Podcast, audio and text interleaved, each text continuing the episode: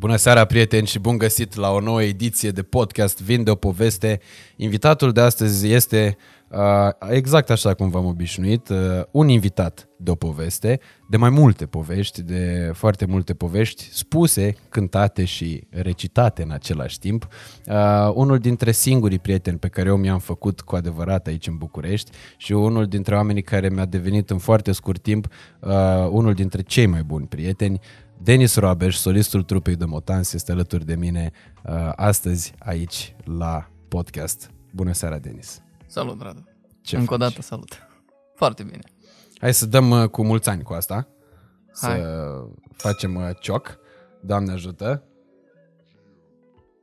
Să fie! Să fie treaba bună. Uh, spune-mi uh, cum ești, cum te simți, cum, uh, ce faci tu în perioada asta, în uh, luna lui april a anului 2021? Sunt foarte fresh, puțin agitat, foarte multe chestii de făcut, foarte multe planuri, dar sunt bine. Asta înseamnă e cel să- mai important lucru. Ce înseamnă să fii fresh în accepțiunea Cred ta? că e o stare. E vorba de o stare. Atât. Te simți bine, pur și simplu. Te simți așa, te simți primăvara în suflet. Te simți în putere așa de a face Exact, lucruri, de a exact. mișca.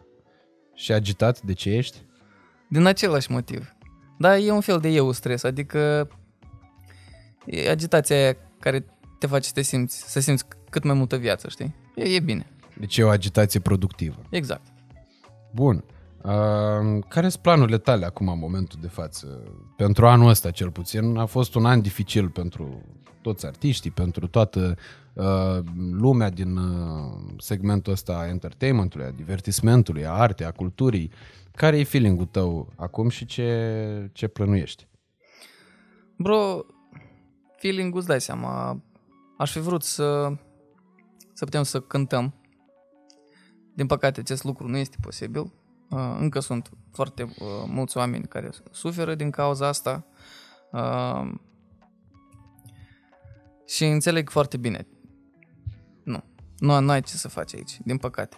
Uh, Pe de cealaltă parte, știi, e și dorința asta de a te simți liber să să fii tu, știi, să, să faci ceea ce îți place și așa mai departe. E, e o luptă interioară, interioară foarte, foarte puternică și foarte aprinsă, hai să spunem așa. Dar, pe de altă parte, eu sunt convins uh, că o, o să revină lucrurile la normal cu timpul. Cam pe Uh, când crezi? pe când cred, nu, nu pot să dau...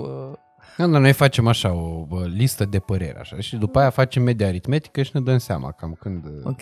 ar putea fi. Deci eu sper că din tot sufletul că uh, începând cu luna iunie deja o să fie cât de cât ok, adică o să fie posibile evenimentele mai mici, hai să spunem așa. Uh, Iar începând cu septembrie-octombrie, o să, deja o să, o să revină lucrurile la cumva cât mai aproape de normalul ăla pe care îl știm noi. Nu crezi în valul 4 care să vină la toamnă? Ai, deja sunt atâtea valuri că eu nu le mai percep, sincer. Adică e, e foarte important, într-adevăr, să, să ne mobi- mobilizăm și noi și să respectăm regulile necesare pentru o sănătate publică. E, Și în același timp, desigur, e vorba și de organizare. Adică contează foarte mult, în primul rând, noi să vrem să ne vaccinăm și să avem și posibilitatea să o facem. Te-ai vaccinat? Nu stau în rând, uite acum cu Bianca, stăm, stăm la rând. Sunteți uh, la coadă. Exact. E bine că e coadă la vaccin, înseamnă că m, există totuși oameni care vor să se vaccineze. Eu zic că stăm destul de bine, mă așteptam să fie mult mai rău. Uh, Eu m-am vaccinat, mi-am făcut și rapelul între timp. uh, sunt, uh, Felicitări. Cum, imunizat. cum a trecut, apropo? Adică ți-a fost rău? Că știu, știu că sunt foarte multe persoane, mul- mulți prieteni, ori au uh, probleme în, în ziua în care s-au vaccinat prima dată sau la rapel, adică diferă. Eu am prins lot bun, deci ori era bun, ori era diluat cu apă. Pfizer am făcut. Uh, Bine, fiind uh, în categorie de esențiali, eu fiind uh, angajat în presă, am intrat în categoria lucrătorilor esențiali Mhm. și m-am programat odată cu domnul Iohannis. Numai că am făcut vaccinul la două luni și ceva mai târziu. Uh, Prima doză, a doua... Iohannis a la băgat două un cheat, știi? Cheat code. Exact. Pe bine, e președintele țării până la urmă urmei, dar am prieteni să știi care s-au vaccinat înainte de Iohannis. Nu o să le dăm numele acum pentru că nu e Sunt caz. oameni mai importanți. mult, mult mai importanți. Uh, sau vor deveni mai importanți. Pentru mine, sigur, sunt mai importanți decât Iohannis. Acum nu știu cât, uh, pentru, cât, cât sunt de esențiale pentru țară. Bă, mi-a fost ok, îți spun sincer, adică recomand tuturor vaccinul. N-am avut absolut niciun fel de problemă, nici la prima doză, nici la a doua. Ba mai mult la a doua, bă, la rapel, am fost imediat după la un masaj și masaj nu te gândi, că n-am fost la de la bă, cu puș-puș de la hardcore. Și n-am pățit absolut nimic, a fost foarte ok. Adică durerea am avut la gambe, dar la umăr, în zona de vaccin, absolut nimic. Deci recomand. Fain, fain. Uh, nu, sper că și la noi o să fie bine, adică nu, nu fac emoții. E o chestie pe care ți-o asum la, la urma urmei. Asta este. Vreau să mă simt liber, pur și simplu. Eu, din fericire, n-am, n-am avut uh, virusul până acum, nu l-am luat și nici nu vreau. Adică uh-huh. nu ardă de dorință. Sau poate l-ai luat, dar n-ai știut. Uh, asta ar fi... Nu știu, adică am dat de foarte mult, multe ori testul, ar fi foarte puțin probabil. Deci ai uh, fost un om precaut, cum s-ar spune. Da. Dar spune uite, câte concerte ai avut din martie 2019 și până acum? În martie 2020, pardon. Martie 2020. Deci în ultimul an și o lună, câte concerte ai avut? Nu, deci nu ne referim la alea când ai cântat la radio, nu. Concerte cu public. Păi a fost în perioada de după pandemie când uh, au mai lăsat un pic pe chill autoritățile și s-a permis, din câte țin minte eu, până în 500 de persoane, cu distanțare și așa mai departe. A fost unul la Sibiu. Uh-huh. Uh, tot cam în aceeași perioadă am avut un corporate și am cântat cred că la, la o sărbătoare a unui prieten. Așa am făcut un, o mică surpriză. Da, nu poți să o pui. Sărbătoarea unui prieten nu poți să o pui. Că păi, din nou, e în casă. Da, păi cam atâta, mai multe deci nu țin. Mai multe nu țin minte. Și drive, drive-in. Deci... Trei. Da, po- poate mai fost ceva. A, da, am mai cântat. Am mai cântat la, la o cramă.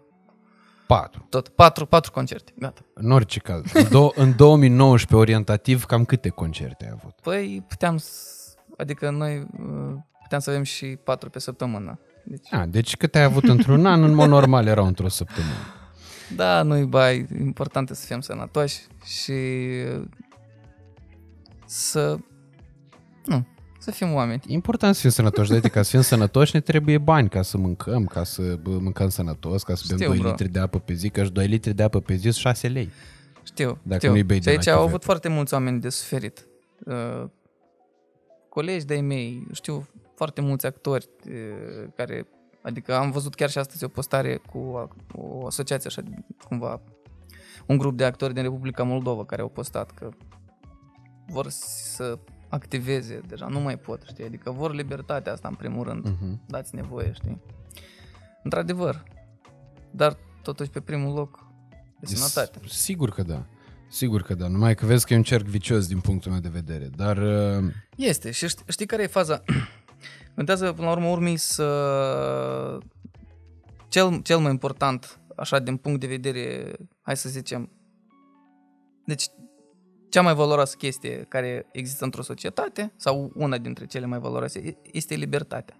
În momentul în care ești privat de libertate, uh, e deja decizia ta, adică e vorba despre cântarul fiecăruia. Uh,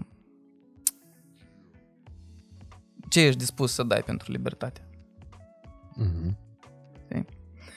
Și, nu, trăim în, în democrație, iar aici câștigă majoritatea.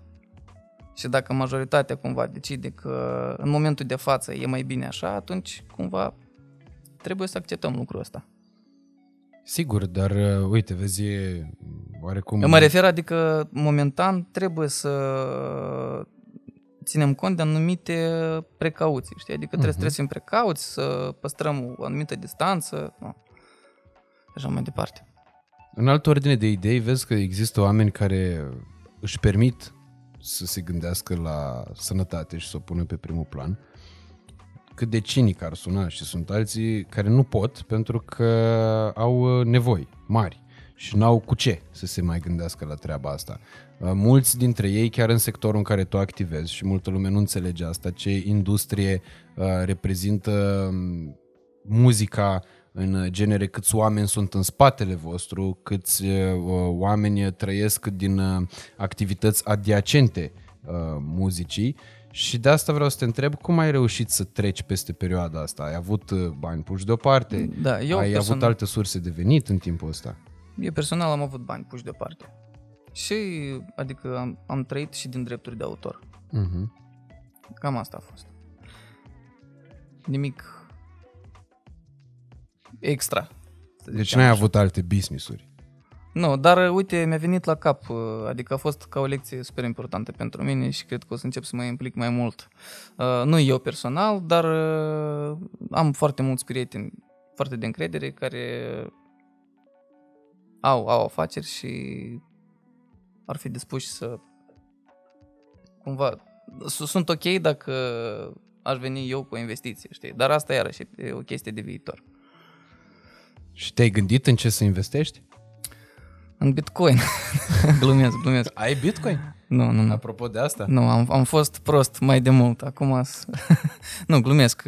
E o chestie de viitor, dar uh, momentan eu mi-am pierdut încrederea în, uh, în chestia asta. Și n-ai nicio altă criptomonedă de asta? Adică e la modă, știi, să ai. Da, da, da, știu, știu, știu. Și Eu eu ești încă un nu înțeleg. tradiționalist, așa, ești un ciudat că n-ai criptomonede. Nu, eu am cumpărat în 2017 așa din prostie, am pierdut, uh, am pierdut mulți bani atunci, nu vreau să divulg câți. Uh, Bine, relativ. Orientativ, așa. Relativ. N- Nu pot vreau. Îți luai o mașină bună de banii aia? Cred că da.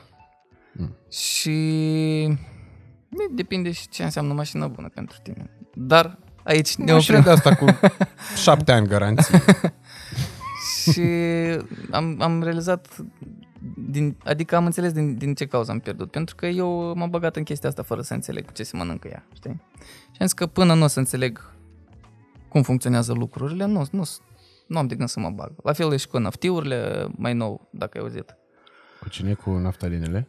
NFT. ce e asta? N-ai auzit ce... Nu.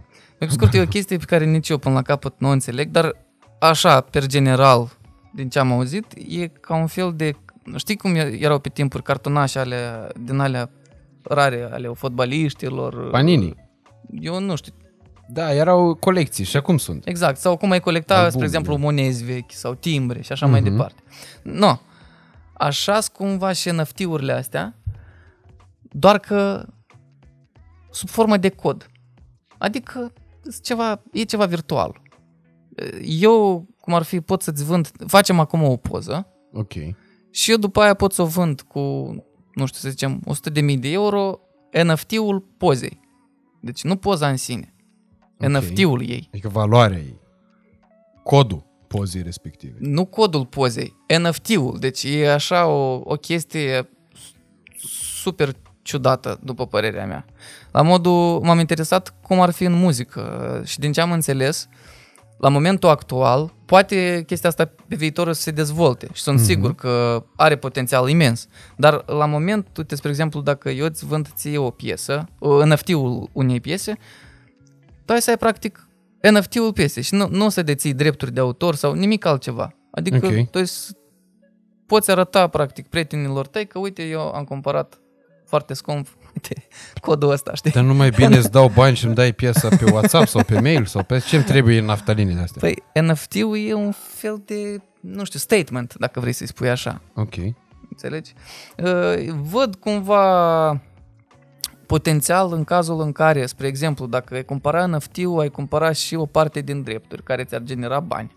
Mhm. spre exemplu. Și nu, nu mă refer doar la muzică, ci la orice. Orice ține de artă.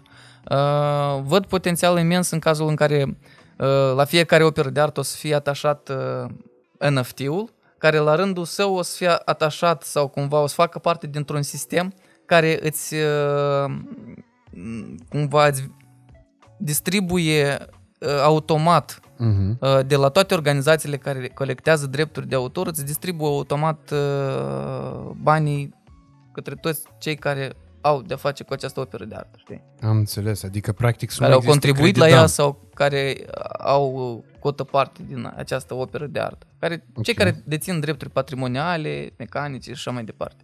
Da, dă-l dracu de NFT-ul de ăsta, că eu oricum ai pierdut. Dar e, el a început toată treaba, adică e nu, foarte dar a crudă, început știi? să și rămână, că e prea complicat să o înțeleg. prea eu n-am să o complicat, înțeleg dar niciodată. Să știi că s-au vândut, wow, niște chestii cu, adică, din câte am înțeles, uite, iub- iubita sau soția lui Elon Musk a vândut uh, cu câteva milioane niște uh, desene uh, virtuale. Nu mă surprinde, adică pe copilul lui Elon Musk îl cheamă nume de cod, adică nu mă mai surprinde acum nimic din Da, dar ce se există o întâmplă în piață. familia aia. Există o piață.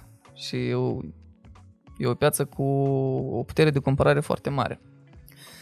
Dar eu am spus că până nu prind, nu, nu înțeleg, nu pricep până la capăt ce, ce se întâmplă în uh, acest, pe acest segment, nu, nu o să mă bag. Un lucru pe care tu, în schimb, îl pricepi foarte bine e muzica, pentru că acolo bă, ești, e limpede, ești performant și ești, pe lângă faptul că ești performant, ești um, medicament pentru mulți oameni care uh, îți ascultă muzica, care îți ascultă versurile, care uh, iubesc piesele de Motans și atunci cred că despre asta am putea uh, vorbi cu uh, mult uh, drag în uh, seara asta.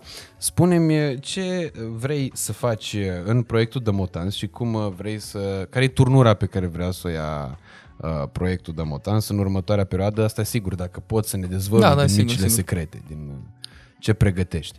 Pot să dezvălui. Uh, planul pentru următoarele uh, albume deja e făcut, știi? Acum a rămas să le fac. Uh, sunt deja peste 20 de schițe, dintre care o să aleg doar 9 și o să adaug cele trei piese care au fost lansate și pe care am de gând să le includ în albumul cu numărul 3 Mm-hmm. care se va numi Great Expectations. Uh, O să fac parte uh, Insula, povestea unui naufragiat astrologic vorbind, plus Mhm. încă nouă piese noi, pe care vreau uh, să le dau în toamnă, să le arăt publicului, să văd ce se întâmplă. Și până în toamnă nimic? Până în toamnă o să lucrez așa mai mult uh, pe colaborări, cred, uh, dar în- în care, colaborări în care nu o să fie vomotans uh, pe primul loc, știi? Adică o să colaborez cu prietenii mei. Adică vreau să lansez o piesă cu Dirty Nano, Ok. dar care o să fie Dirty Nano Fit Vomotans, nu o să fie Vomotans, să fie Dir- Dirty Nano, adică o să fie mai, piesa mai mult despre ei decât despre mine, știi? Mhm. Stilul mai mult o să fie Dirty Nano. Ok. Și o piesă cu prietenul meu, Vicky Red, și producător la Global Records, uh, care are proiectul Pax, Paradise Auxiliare, și cu el intenționez să lansez o piesă, tot pe, pe, pe vară, iar, iarăși o să fie Pax Fit Vomotans, și o să fie o piesă superbă, o să fie o piesă asta și ne-am propus când am intrat în sesiune, am spus că vreau să fac o piesă pe care îți vrei să o asculți în momentul în care te duci la mare cu mașina, știi? Mm-hmm. să te simți liber, 100%. Și ne-a reușit. Ciudat din prima. Uh, da, acum a rămas să-i mai uh, retușesc câteva versuri pentru că mâine trebuie să tragem deja niște voci finale.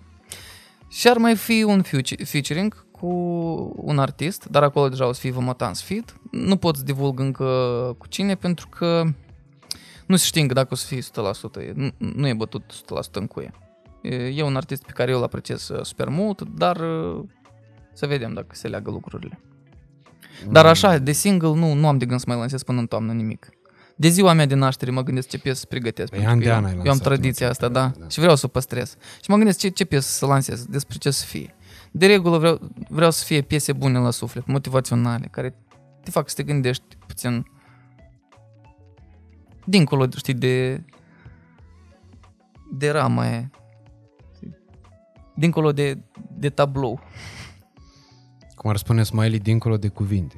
Da, da. Uh, apropo de asta, uite, piesele tale pe care le-ai scos uh, de ziua ta și acum 2 ani, în 2019 și în uh, 2020, cred că au fost piese, unele dintre piesele tale care mie mi-au ajuns cel mai puternic la suflet. Și Mersi frumos.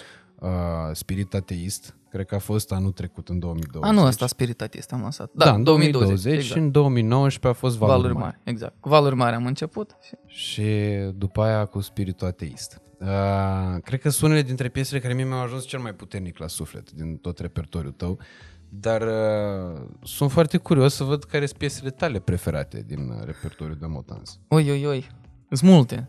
Sunt foarte multe. Adică mie îmi plac toate, îți dai seama. Păi, Evident că altfel nu le-ai fi lansat, că dacă din 20 de piese scos 9, e clar că e un criteriu destul de uh, amplu de selecție. Apropo de oamenii care cred că e foarte ușor să compui o piesă, de multe ori până să ajungă piesa aia pe radio și să fie hit și să fie cântată în concerte și distribuită pe story de toată lumea, uh, ea trece printr-un foarte amplu proces de, de creație și de selecție, dar totuși trebuie să fie ceva care să-ți fie intrat la suflet din, uh, din toate astea. Da, nu, Mai abitir decât celelalte. e ușor să faci o piesă. N- n- Poate nu e atât de ușor să faci o piesă bună, știi, care, care să placă oamenilor sau un, unui public mai larg, mai bine zis. Da, ce pot să spun aici? Sunt, uh, uite, într-adevăr, unele piese care sunt mai aproape de sufletul meu, știi? Cum ar fi Înainte să ne fi născut, cum ar fi Valuri Mari, același spirit ateist. Uh, Iarăși cu Vicky am făcut piesa Spirit Ateist și el a rămas uimit când i-am spus că nu vreau, nu, nu vreau să aibă mari percuții, adică vreau să fie un instrumental atât de simplu și atât de organic. Vreau lumea să tragă atenția la versuri. Mhm, Păi și spui acolo, e un pasaj scris înainte de începerea clipului, în care spui că deși clipul este un clip special, aș vrea să Da, da, fiți da. mai atenți la, la versuri. Da, și îți dai seama, pe- pentru Vicky ca și producător a fost gen un fel de mindfuck, ok. El ce-a făcut treaba super, super bine, adică notele alea de pian și cum a orchestrat viourile, mi se pare incredibil de fain. A, a, a știut unde să țintească, 100%. E cu mult mai greu să faci ceva mai simplu și frumos decât compus, știi? Mhm. pentru, pentru un producător e cumva, mi se pare că e mai greu să faci uh, o piesă care conține mai, mai puține elemente, dar să sune plin, decât să faci o piesă cu multe elemente care să sune plin, spre exemplu. De obicei, simplu e cel mai greu. Cât de metaforic ar suna, cam așa e. E greu să fie simplu. De-aia nici nu e simplu în viață. De-aia de obicei e foarte greu. Uh, Suntem în și multe noi. momente. De asta e și farmecul. Da, suntem și noi de multe ori, te- știi, încărcați cu tot felul de gânduri. Da, e bine să să te eliberezi uneori de de multe chestii, știi? Adică să, să fii cât se poate de tu. Care sunt gândurile cele mai puternice care te macină în ultima perioadă? Am probabil unele frici de care ar trebui să scap. Uh, niște mici OCD-uri, cred că asta dacă e să vorbim despre chestii care mă deranjează, știi? Dar așa, m, cred că sunt măcinat mai mult de gânduri bune. Care ar fi cele mai pregnante? Uh, dezvoltarea mea pe plan profesional, pentru că pe plan personal deja totul e superb. O să ajungem să vorbim și despre asta mai mult.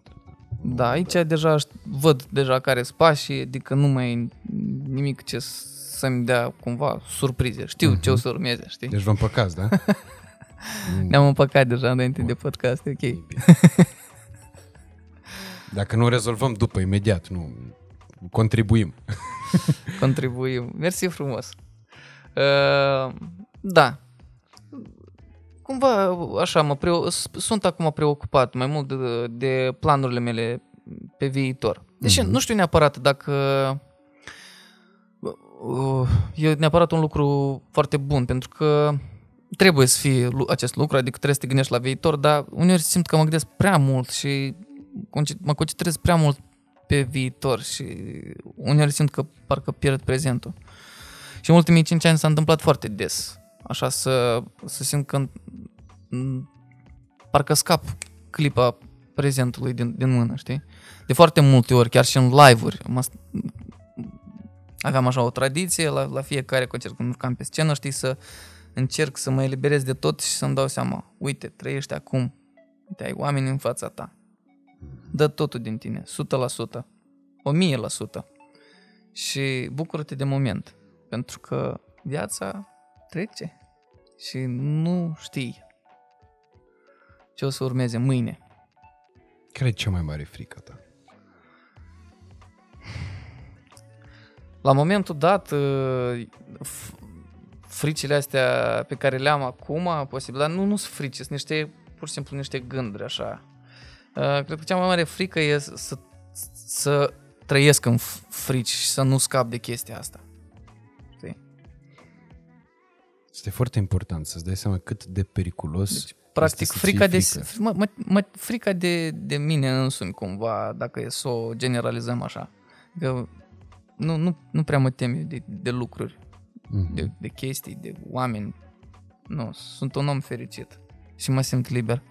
Uh, probabil uh, e un pic de overthinking atunci când merge vorba de persoana mea. Acolo cred că e problema. Uneori poate ar trebui să fiu puțin mai relaxat pe anumite planuri, știi? Mhm. Dar, iarăși, uh, uneori mai și dau greș dacă m- mă relaxez prea tare. Și atunci iar intru în gardă, știi, cu mine însumi. Bă, stai un pic. E și faza asta cumva de, de imagine, știi? Pentru că oamenii... Uh, uite, acum ai să-mi spui tu cât de mult seamănă Roabeș Denis uh, cu Vămotans. Știi? Cel de pe scenă, cel din interviuri cu mine omul, pentru că mă, mă știi cât de puțin. E o diferență cât de cât, știi? Adică Eu aici l-am invitat pe Robeș Denis, nu pe domnul Tans. eu încerc să fiu Roabeș Den- Denis, dar uh, nu știu, dacă am fi făcut podcastul ăsta la mine acasă, probabil m-aș fi simțit uh, mai bine dacă eram uh, fără tricou. Eu nu pot să fac chestia Dezbracă-te asta în dacă public, vrei. știi? Am mai văzut un podcast fără tricou, recent. Poți Salut, faci ce Dorian. vrei aici.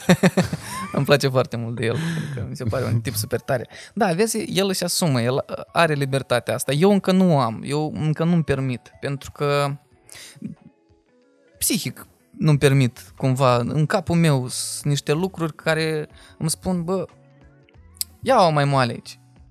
Mhm. E vorba, și la urma urmei, cred că și de uh, cum gândesc eu long term lucrurile pentru mine. Cum mă văd eu la 40 de ani. Și cum te vezi la 40 de ani? Acest lucru nu pot să-l spun, pentru că o să par un nebun. Spune-l. Văd lucrurile atât ce? de mari. Păi spune-l, e frumos Nu să ai... văd, Știi care e treaba? E ca în momentul în care sufli în lumânările din tort, știi? A, O să, o să, posibil o să-mi permit să spun chestia asta peste vreo 2-3 ani, dar la momentul actual nu, nu, nu pot. Nu, Știi care e, uh, sorry.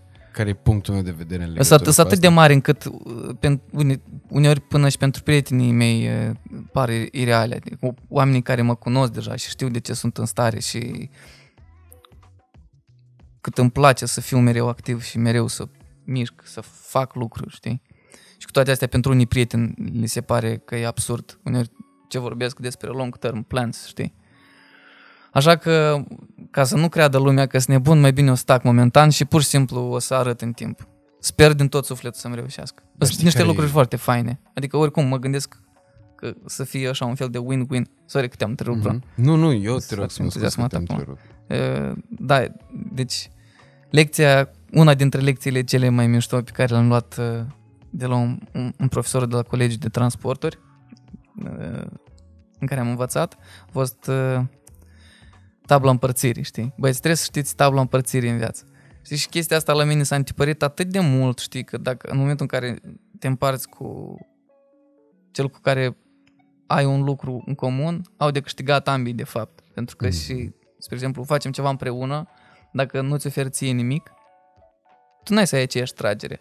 În momentul în care știu că și tu simți că e lucru tău, cel pentru care, lucru pentru care lucrești, lucrezi sau muncești, Mm. adică dacă acest podcast ar fi și al meu și eu aș fi, nu știu, omul din spatele camerei de filmat, uh, eu aș avea o tragere din inimă mai mare dacă aș ști că proiectul ăsta mi-aparține și mie într-o oarecare măsură acolo, o bucată cât de Îți mică, dăm știi? 5%, nu e problemă. Putem să-ți dăm și 50% Da, eu nu mă- în nu- momentul de față, nu mă că tot pricep. e același lucru. Nu, nu, nu, nu mă pricep. Din, din, din păcate nu sunt expert în uh, ale DOP-ului și nu sunt cameraman bun deloc. Așa că eu sunt sigur că ai niște colegi extraordinari care își fac treaba super bine. Da, uh, deci de la asta am început, scuze că m-am bătut. Uh, da, vreau să spun că uh, un plan ăsta intră oricum, adică o să mă strădui cumva să fac așa că să aibă toată lumea de câștigat. Și la nivel de societate, mă gândesc aici. Eh, Da, sunt foarte multe gânduri. Uneori nu, nu reușesc să mă exprim cumva corect din, din cauza că spun un lucru și după aia alte 10 își, uh, își scot uh, crengile, știi? Și mă, mă abat așa. Așa că acest subiect momentan o să fie închis aici. Am planuri mari, vom vedea ce o fi. Bine, eu nu vreau să insist sub nicio formă, doar pot să-ți spun că dacă tu astăzi declari ceva și lumea te va lua în râs. În momentul în care vei reuși, reușita va fi de o mii de ori mai valoroasă, pentru că va avea în uh, spate uh, momentul uh, în care totul a început și nimeni n-a crezut în chestia aia. Dar nu insist. Adică nu, aici nu e cu... Da, e foarte bună. E o motivație idee, bună, Da, nu? da, da. E- E... Îți faci singur ție un deadline cumva, știi? Mm-hmm, Dacă exact. nu, nu faci chestia aia după, după aia, e nașpa, știi? Evident, adică te știi, de multe ori e... tu mi-ai zis asta. E bine să nu-ți să lași uh, căi de scăpare. E bine să nu-ți lași variante de backup. Că mi-arătai un artist de ăsta din Rusia care și-a uh, tatuat pe frunte Da, 3 de 6. 3 de 6. Da, Morgenstern. Super tare, mi se În pare felul treaba ăsta nu ne mai având nicio șansă să mai lucreze pe nicăieri într-un job normal. Exact. Adică nici măcar livrator, nu cred că... Adică eu nu i-aș mai deschide ușa. eu personal, dacă l-aș vedea pe ăla la ușă, o mai trebuie mâncare, las. Nu mai deschidem ușa. Și, na, chestia asta te obligă oarecum spre reușită. Da, știi, știi care e faza?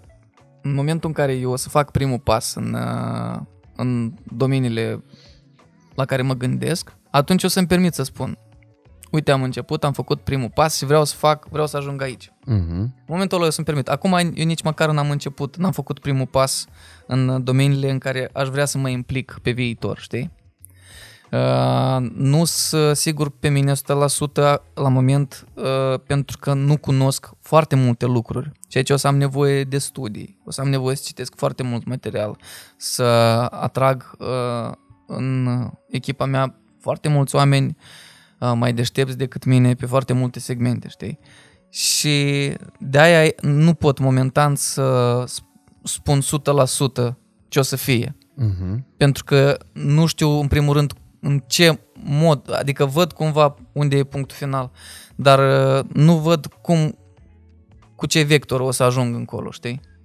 Am înțeles. Care, care o să fie linia. Dar poți să ne spui Trasat. măcar așa domeniu, în genere, nu în particular. Da, ține de tehnologie. Mai- Am înțeles. Am înțeles. Este foarte tare. Până la tehnologie, revenind la muzică și la ceea ce ne spuneai tu, adineauri, apropo de viitor și de gânduri către viitor, care de multe ori nu ne lasă să trăim prezentul, hai să ne îndreptăm puțin atenția către trecut și către locurile și persoanele de unde vine inspirația pieselor de Motans, de cele mai multe ori. Hai, Cum a Malina fost, Mică uh, forever. La Malina Mică am trăit pur și simplu asta pentru cei care nu știu. Cum a fost uh, copilul Denis Roabeș? Sau cum îți spui tu, Roabeș Denis? Da, așa, așa se scrie în catalog. Păi în catalog, da. numele de familie. A, cum a fost copilul? A fost talentat. Uh, Pentru că a fost foarte iubit Mm. și puțin ciudățel, de fapt, ca și acum. De ce? Uh, mereu cu părul ciufulit și deranjat în cap. Țin minte că diriginta mea din uh, uh, clasele de gimnaziu îmi făcea observații mereu când, când veneam uh, la lecții. La lecțiile ei de limbă română îmi spunea uh, doamna Tamara, apropo, salutări. Uh, îmi spunea, Denis, ce, n-ai pieptine acasă, gen? A, la mine pur și simplu așa stătea părul. Nici acum nu am un păr extraordinar. Doar că acum stă, pentru că e mai puține fire. Știi? Cam asta este. Uh, da, nu, nu, nu pot să spun multe lucruri. Am avut o copilărie basic, să zicem așa. Nu e ca și cum am scris sinfonii la 5 ani sau... Uh, nu. Deci n-ai avut așa, n-ai dat semnale că ești geniu, nu? Când erai mic. Nici acum nu dau, dar... uh, E, n-ai avut scăpări. Nu, bro, e, să fii geniu e, nu știu. Adică, nu, nu. Eu nu, nu cunosc uh, în oameni în prezent, nu, nu știu dacă poți să spui despre un om care încă trăiește că e geniu, cel puțin. Se face cumva un fel de total Mhm. la final. Deci Adică geniu pot- poți să fii doar post-mortem. Nu neapărat. Uite, este Elon Musk uh, pe care îl admir foarte mult, știi? Mhm. Uh, mi se pare genial. Dar eu nu pot spun că e un geniu. Mi se pare genial. Dar să nu uităm că el în spatele său are echipe și așa mai departe. Sunt, probabil sunt genii. Uh, uite, există matematicianul ăsta din Rusia care acum vreo 10 sau 20 de ani a aflat, nu știu ce, chestie ultra șmecheră în matematică și care s-a refuzat de, de granturi și așa mai departe și a preferat să fie măturător. Ăla e geniu. Dar vezi că e cu, cu dus și întors. Mm-hmm. Eu aș fi luat banii. și așa mai departe. Na. Da, bun. Noi suntem niște oameni simpli, inclusiv eu, pur și simplu am un mic talent așa de a face niște versuri care ajung la suflet. Și mă bucur foarte mult. Dar, uh, bun, genial n-ai fost uh, când erai mic. Dar uh, bine, că, pentru că lucrurile s-au mai schimbat după aia. Dar erai un copil bun la școală, învățai, îți făceai temele la timp, ascultai de părinți, de profesori. Ascultam, eram ascultător. Nu, nu mă țin minte să fi fost obraznic. Uh, nu pot spun că am fost eminent. Am, am fost eminent probabil în clasa întâia sau a doua, ceva de genul. N-am învățat rău niciodată, uh-huh. dar nu pot spun că am învățat nici super bine. Mi-am dat interesul doar uh, la materiile care îmi plăceau cu adevărat. Și care erau materiile alea?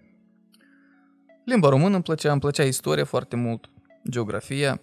Uh, începând cu clasele de, de liceu, a început să-mi plac foarte mult fizica, pentru că am dat de un, un profesor extraordinar, doamna Matei, de la Colegiul de Transporturi, care de la prima lecție a spus că noi o să luăm de la zero, așa. Eu știu cum e fizica în școli, așa că noi o să luăm de la zero, foarte rapid.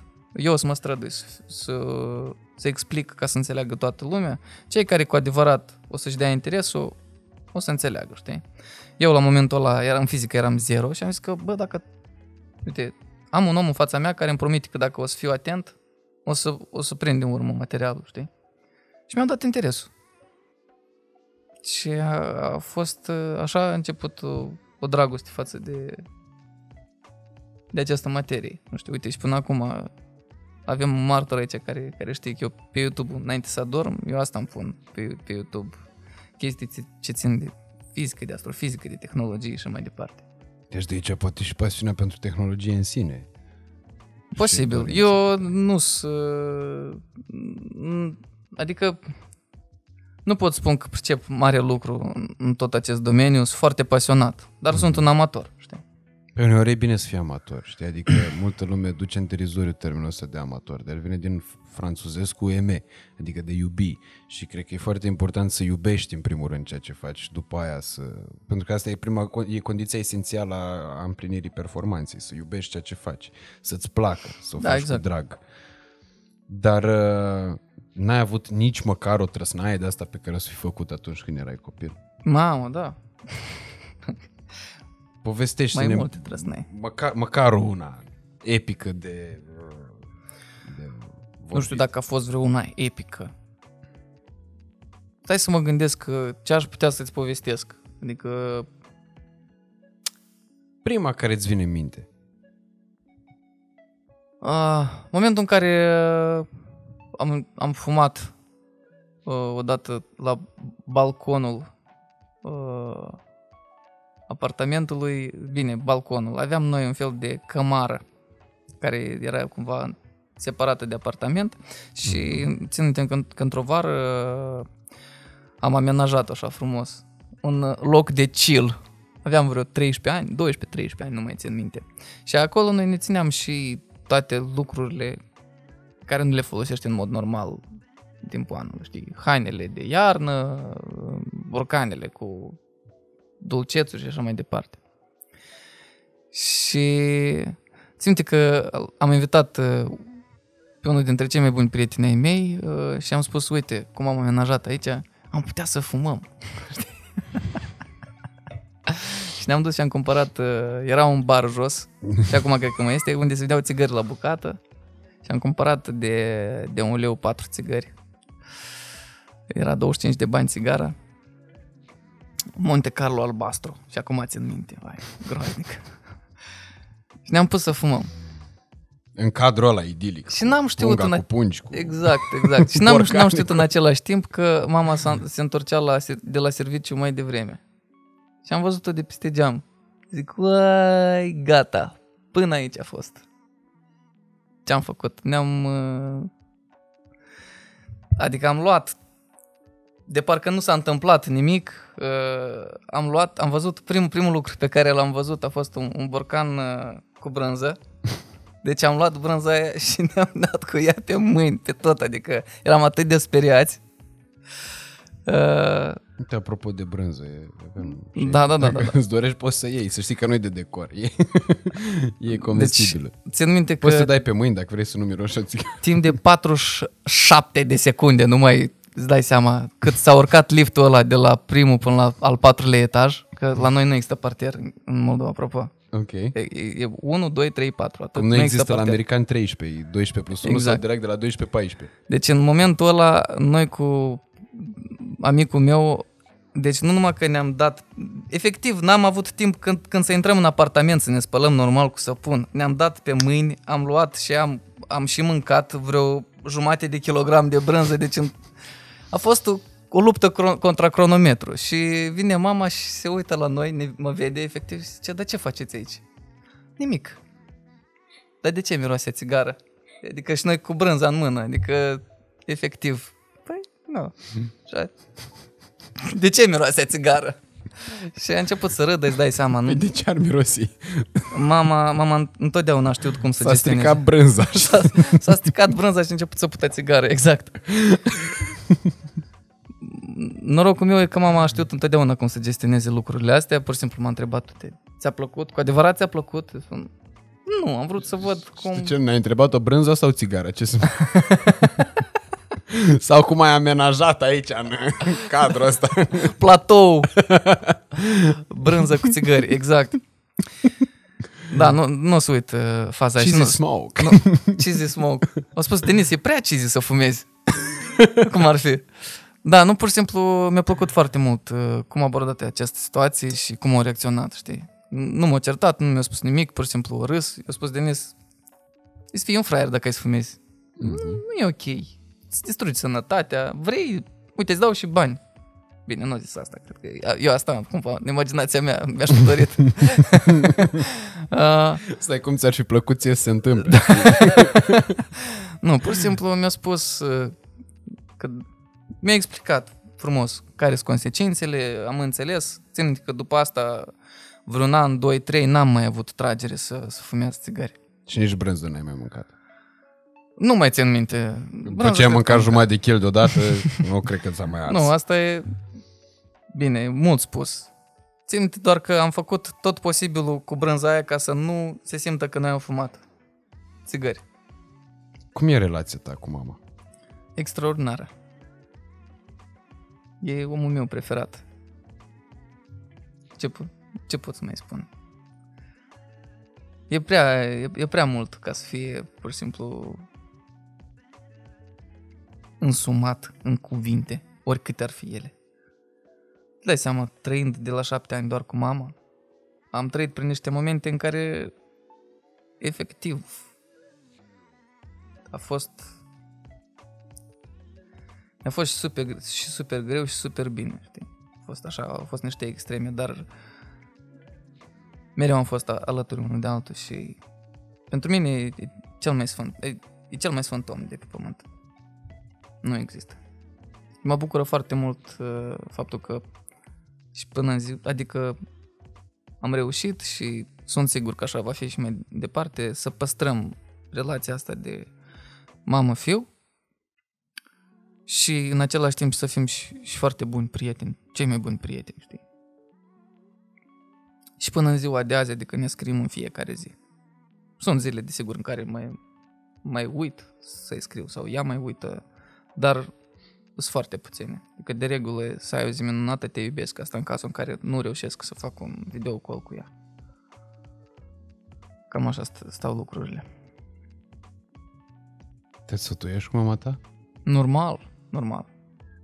Acum, uh, din fericire, am fost așa crescut și educat tot de către ea. că deja mi- mi-a ajuns mi- mintea la cap. De regulă acum nu, nu prea mai cer sfaturi de la nimeni, pentru că cumva știu ce să fac.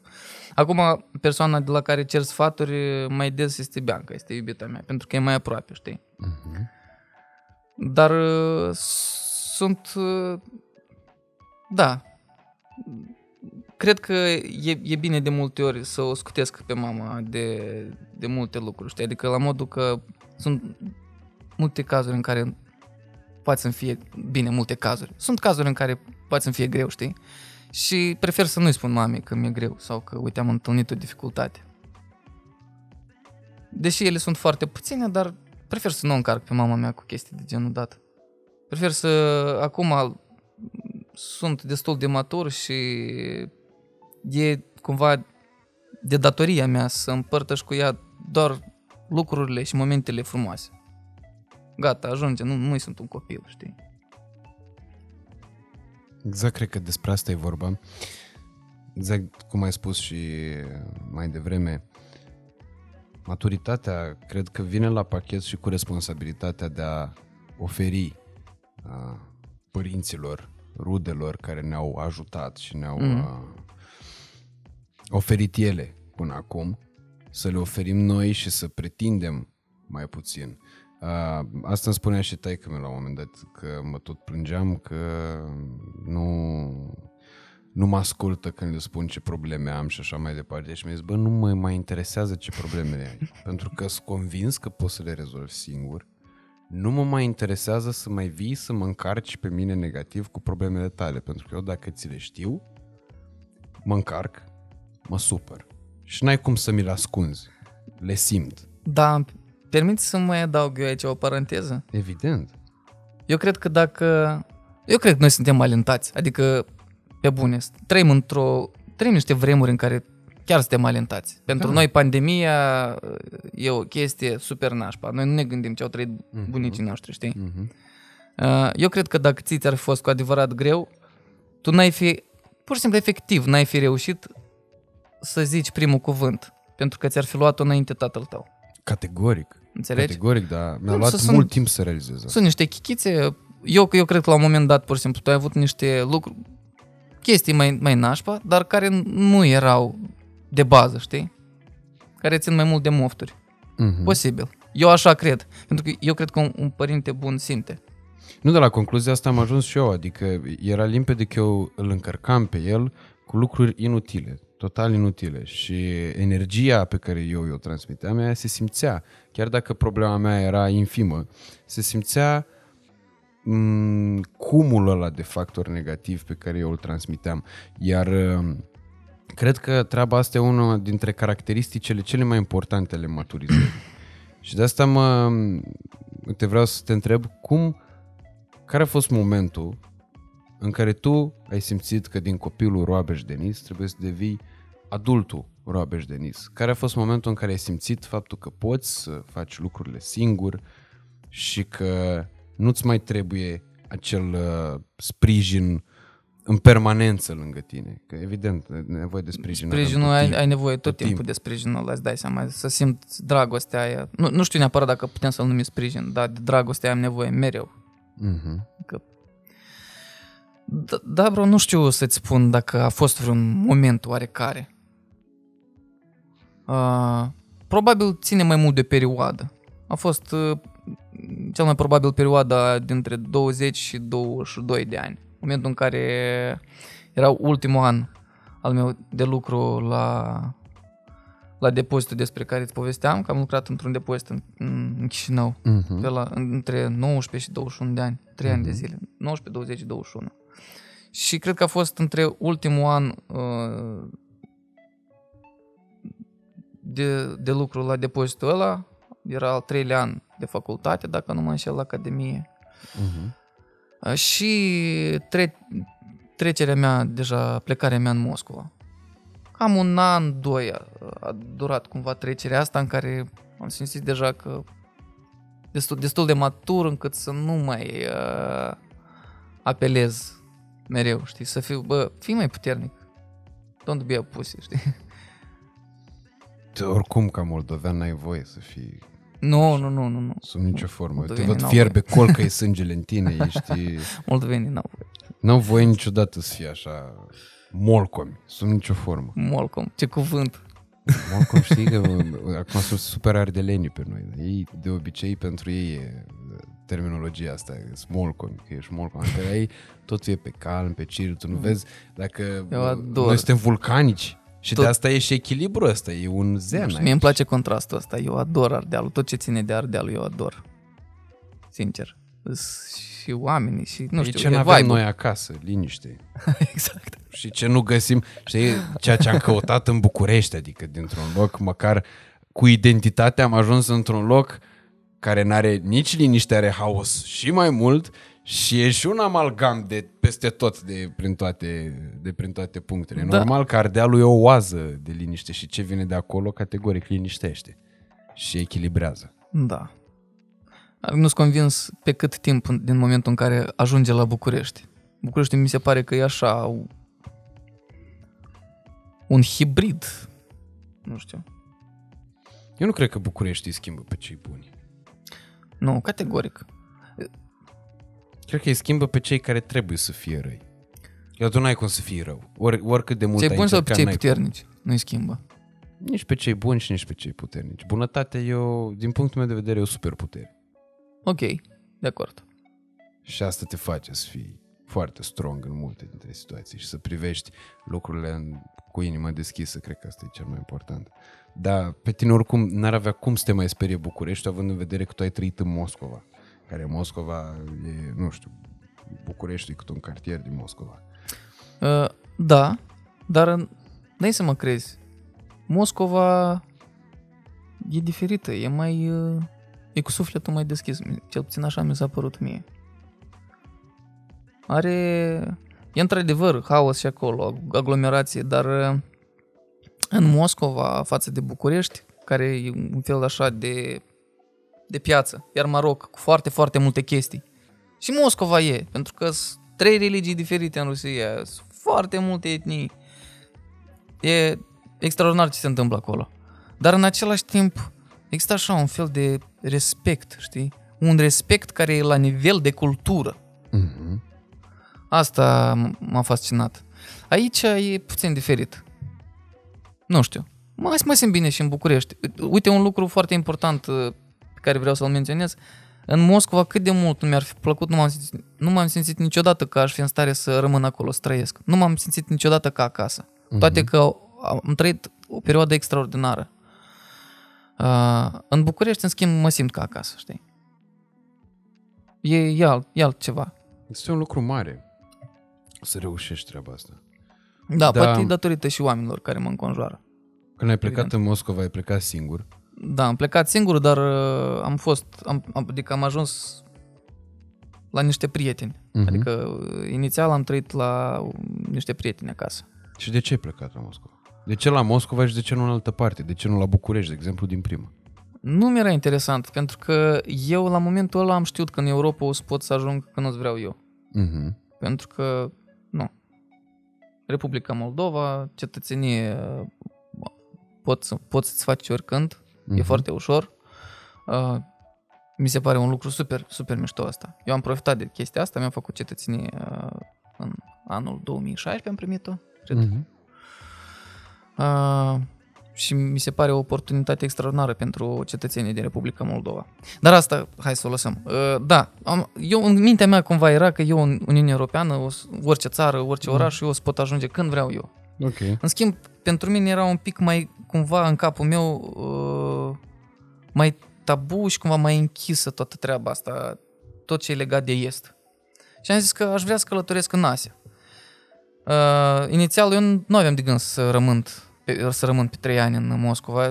Planul meu era să stau acolo, să muncesc vreo 3-4 luni, Mm-hmm. să fac niște bani și să călătoresc pur și simplu cu rucsacul prin India, China și așa mai departe. Uh, din fericire sau din păcate acest lucru nu s-a întâmplat. Uh, eu în 3 sau 4 luni de zile nu știu dacă am reușit să-mi întorc datoriile mm, pe care le-am făcut doar uh, pentru a avea niște documente cu care pot lucra. Mm-hmm. Deci așa s-au întâmplat lucrurile. Am început să fac bani abia după aproape un an Și în momentul în care am început să fac bani, am început să fac bani atât de buni pentru mine la vremea aia, încât am zis că ok, o să mai aștept atunci călătorie. E cazul să agonisești. Da, da. Cumva am trecut foarte repede, de, repede dintr-o fază în alta, știi? Cumva s-a trezit omul amatur care a spus că stai un pic, dar tu ai să călătorești, dar după aia ce să faci? Știi? Mai bine ia și fă acum ceva, creează-ți posibilități, muncești, fă bani ca să-ți faci după aia o afacere sau să începi un ceva al tău. Mhm. După care, când ai să ai destui bani, să călătorești nu cu rucsacul, Cu iahtul. cu iahtul, cu avionul, cu ce vrei tu. Și în gândul meu așa zis, bă, da, e mai, mai fain așa, parcă. Adică ai mai multe posibilități.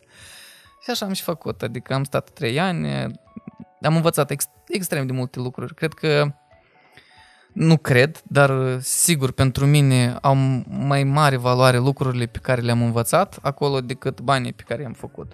Știi? Am dat de niște oameni extraordinari, am dat de niște tipare de oameni care nu credeam efectiv că există. Știi? Oameni care sunt gata să dea fără ca să primească înapoi. Pentru că, efectiv, pentru ei viața e minunată. Trebuie să trăiești momentul prezent.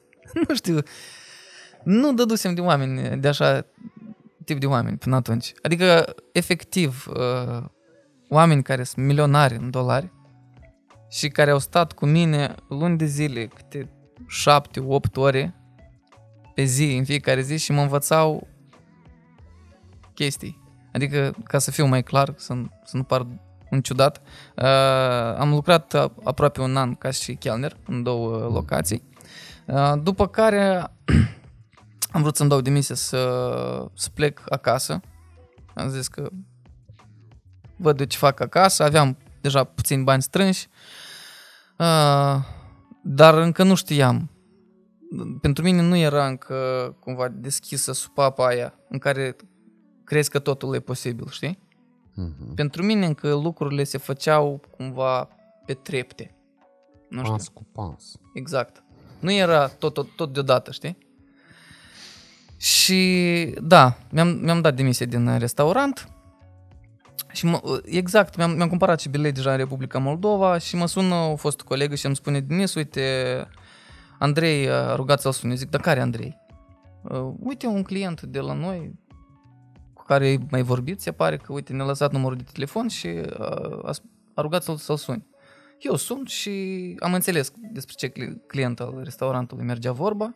Uh, Era un om cu care eu, de fiecare dată când, când venea, eu îl deserveam cumva și iubeam foarte mult să stau de vorbă cu el. Nu, și lui, efectiv, dacă după aia a rugat să, să-l sun. Uh, L-am sunat, am venit uh, la el în birou, după aia am aflat că el e super, adică are un grup de companii Cel era un dita mai oligarhul rus. nu era dita mai oligarh, dar avea resurse, hai să spunem așa. Ok. Și a spus, ce faci? Am, am auzit că ți-ai dat demisia. Uite, îmi place de tine, gen, mi se pare că ești un om super de treabă și vreau să lucrezi la mine. Știi? Și zic, păi, da, am câteva probleme. știi? Ce probleme? Uite, în primul rând trebuie să plec acasă. Deja mi-am cumpărat bi- bilet de avion. Ce bine, nu, hai că te duci și te întorci peste 3 săptămâni. Vedem ce facem. Zic, încă o problemă la mine s-au terminat deja, au expirat actele, știi? Păi, Bine, știi? Hai că rezolvăm, facem, o să, o să facem, uh, o să întocmim alte acte. Și a mai fost acolo o fază, gen, a f- au fost trei chestii care, în mod normal, orice angajator după prima ar fi spus, nu, hai, pa, știi? Am stat o lună acasă, m-am întors uh, înapoi în Rusia și am început să lucrez uh, pentru, pentru Andrei. Acolo am făcut cunoștință cu foarte mulți oameni cu care și până, până în ziua de azi, astăzi sunt prieteni. Uh, și acest Andrei a stat cu mine câteva luni și m-a învățat efectiv uh, niște lucruri pe care, nu știu, aș, aș vrea să am posibilitatea să, să le pot să le transmit și altora. Doar că, nu, acum așa stau circunstanțele, acum fac muzică. Dar, efectiv, era un... Deci E, ce te-a e un învățat? rechin în vânzări, în tot ce ține Mm. vânzări, în tot ce Ok. ține marketing și așa mai departe. Am învățat de la el niște reguli și niște nu știu, algoritmi, dacă vrei să spui, niște tehnici extraordinare de vânzări și m-am învățat foarte mult după aia și cum, cum, cum se face o logistică corectă și așa mai departe. Da. Prima dat, primul lucru uh, pe care l-am făcut, am activat ca și sales manager la el în companie. După care, uh, cumva, am crescut, am crescut și am început să mă ocup și de logistică. Fascinant. Da, sunt niște, și iarăși, uh, vânzările cu logistica n-au nimic în comun. Doar că așa, așa a ieșit, așa s-a primit și în momentul în care am, am văzut că bă, am învățat atâtea chestii și aveam și deja uh, niște bani strânși, efectiv am simțit nevoie că acum e momentul să, să, mă, să merg pe drumul meu, știi? Mi-a fost greu să, să-i spun uh, după aia, Andrei, simt că trebuie să plec. În primul rând pentru că nu aici e casa mea. Și el m-a înțeles super bine. Asta m-a bucurat foarte mult și a fost o ușurare pentru mine. Pur și simplu a investit foarte mult în mine, omul ăla. Dar, noroc, suntem prieteni și până în ziua de azi. Vorbim foarte rar, Vorbiți, dar... nu? Foarte rar, dar, nu. Deja de 5 ani nu mai stau în Republica Moldova, de 7 în Rusia. De 7 ani am fost doar o dată în Rusia. Pe și el s-ar supăra dacă ar afla că te-ai mutat la București sau de ce? Nu, dar el știe. Deci eu trimit clipurile pe care le fac prietenilor de acolo. Eu, eu sper. Și ce părere are despre cine, cine ești tu și ce ai ajuns tu astăzi? Eu cred că are o părere bună. Cred că se bucură. Nu, dar ce-ți spune? Că trebuie să-ți spună ceva. Că bănui că nu le trimiți și nu, nu-ți dă niciun răspuns, nu? Bro, n-am, n-am vorbit, uh, uite, de, de vreo câțiva ani n-am vorbit. Noi când am fost în uh, Moscova ultima dată? 2018, nu? Uh, noi din 2018 n-am, n-am vorbit cu Andrei, am vorbit cu, în schimb cu oamenii, cu colegii cu care am lucrat acolo, știi? Uh-huh. Colegii se bucură. Le, le place foarte mult. Că se și laudă. Este, Uite, bă, ăsta de a fost pe tură cu noi. Uite. Nu, nu, nu. Boss e în România. Stai liniștit că acolo nu, nu erau... Nu, e- nu erau simpli angajați pe tură. Nu, nu, mă refer la cei din, din restaurant, de exemplu. La cei pe care ai Ah, cunoscut colegii când din erai restaurant, chelner în da, sunt, adică, da, sunt și ei super excited. Și cu, și cu ei țin legătura, bine, cu mulți din ei. Că nu am rămas prieten cu toată lumea cu care am lucrat, îți dai seama. Dar, da, am câțiva colegi, uite, am un, un fost coleg din restaurant care acum mi neamul, adică m-a luat de cumătru, spre exemplu. Cumătru ce înseamnă? Adică trebuie Cumătru să e nășești când- e, Copilul. copilul, nu? Da, Ca la noi, ca în Moldova românească. exact. Și Fapt, am, ambele sunt Moldove românești. Ca în Moldova de mal stâng prut. Exact. Am prieteni din Kyrgyzstan, din Uzbekistan, la care le trimit, ei nu înțeleg nici, nici o babă, dar uh, se bucură foarte mult când văd cifrele acolo, știi, pe YouTube. Asta e că cifrele Asta- alea... Matematica asta e se înțelege. universală. exact, exact. Adică de la apariția, de la scrierea arabă a cifrelor, matematica e universală. Nu mai, o înțelege toată lumea. Exact. Și chiar și aia de la Roma o scriu acum tot cu, cu astea, cu cifre, cu Păi, arabe. Dar, uh, uite, legat de povestea cu Andrei și de tot ce ai învățat tu de la Andrei, ascultându-l, da. cred că toate lucrurile astea nu s-ar fi întâmplat și n-ai fi ajuns să poți povesti astfel de bă, lucruri care mie mi se par absolut fascinante, adică de la chelner să ajungi director de vânzări, sales manager. Na, n-am fost director de vânzări. Sales manager, pe nu, cam Da, asta bine. înseamnă. Cam pe acolo. Faza e că era un director acolo și nu eram eu, știi? Eu eram Ok. sales manager. Deci tu erai directorul pe limbă engleză. Ăla era probabil îl chema directorițchi vânzărițchi sau cum naiba. O să- Îl chema Serghei și... Serghei. Da, e- erau... uh, Da, am activat în două puncte. În unul era bine. Acum nu știu dacă interesează pe cineva. Dar cu ambii am pe rămas mine prieteni. cel puțin mă interesează și cred că și pe oameni. Să știi că din foarte multe comentarii am văzut uh, există vreo șansă să-l aduci pe Denis de Motans. De asta nici n-am vrut să postăm că vii aici. Că am vrut să fie așa ca o surpriză, dar aia e. Uh, cred că lumea se va bucura oricum și surpriză și nesurpriză. Da, am... Și cred că interesează, de asta zic. Unde rămăsesem? Cu Serghei. Da, erau Serghei și Vadim, doi directori care și cu ei am rămas Că prieteni. Vadim Uite, pe, nume pe Vadim nasol. l-am văzut. A fost uh, în hotelul în care am stat noi, jos la restaurant am stat. Nu, cu Serghei am stat în restaurant deja în afara hotelului. Nu, nu, Bianca, Denis nu, nu mai, nu vorbește mai cu ține managerul minte. lui acum, știi asta. Îi Suflă managerul ce să spună ce podcast asta. Se mai uită în spate acolo. Da. Am niște amintiri foarte frumoase legate de, de Rusia. Pentru că probabil a fost așa primul meu zbor, știi, de pui de pasăre, care am fost aruncat așa în larg și mi s-au întipărit experiențele Te-am alea. aruncat singur în valuri mari. M-am aruncat singur în valuri mari, da. Probabil, probabil de-aia și mi s-a întipărit atât de puternic, pentru că au fost primele mele valuri mari, știi? Mhm. După care a urmat uh, puțină liniște în Chișinău, un an jumătate, în care am încercat să fiu mare businessman. Și am, mi-am băgat piciorul, am zis că gata, mi-ajunge, nu mai vreau. și s-a, s-a legat frumos cu muzica. Aici vreau să ajung și anume când îți spuneam că tu de la Andrei ai învățat lucruri și ai avut șansa să asculți un om de asemenea putere în Moscova, Așa. uh, treaba asta s-a întâmplat pentru că atunci când tu erai ospătar, când erai chelner, Andrei la rândul lui te-a ascultat dându-și seama cine ești și pentru că te-a cunoscut cu adevărat. Așa cum toți oamenii care ascultă de Motans, cred că te cunosc în mare parte cu adevărat, îți cunosc sufletul și ceea ce ai tu de transmis și cred că asta este cel mai nobil lucru pe care poți să-l faci pe această, în această călătorie a vieții, să presari în urma ta lucruri care să dăinuiască.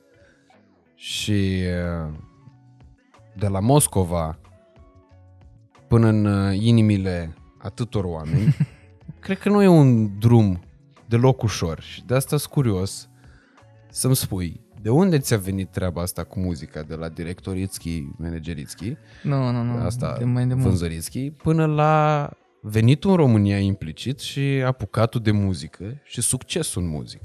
Da, eu dragoste pentru muzică, bro, am de la 16 ani. Deci tatăl meu a fost, uh, a fost și el într-o trupă, a avut trupa sa. Uh, Din păcate, el a decedat când eu aveam 7 ani, dar a ră- i-a rămas chitara. Știi? Și nu mi-am dat interesul niciodată până atunci, până la 16 ani, nu mi-am dat niciodată interesul să iau chitara aia, să încerc să fac ceva la ea. Oricum, până am împlinit eu vârsta de 16 ani, corzile acelei chitări nu au fost schimbate niciodată. S-a dezacordat grav și nu a fost îngrijită, îți dai seama. Deja era cam într-o stare n- nu prea ok. Dar uh, venise moda aia să cânti la chitară. Știi? Era cool. Și pentru mine era de 10 ori mai cool, că eram, eram ca și tata, știi?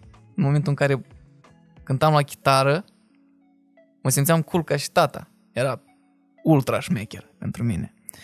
Da, am învățat patru acorduri, prima piesă, deci un an de zile doar pe, pe alea patru acorduri am stat și doar piesa aia am încercat să o cânt așa ca să-mi iasă bine, să mă pot lăuda în momentul în care uh, are cineva în companie, nu știu, o chitară, văd acolo, zic, bă, dăm chitara aia că eu știu să cânt. Să dau alea patru acorduri și să cânt piesa aia de la Gata Cristi. Uh, E o trupă în, în da, care cânt, care cântă în limba mă gândeam rusă. că nu cântai crima din Orient Express, nu te apucai să cânti.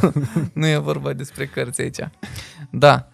Uh, După care am încercat cumva, am început să caut informații, să văd ce alte acorduri mai sunt în afară de alea patru. Am încercat să găsesc, nu știu, informații despre cum se acordează o chitară și așa mai departe.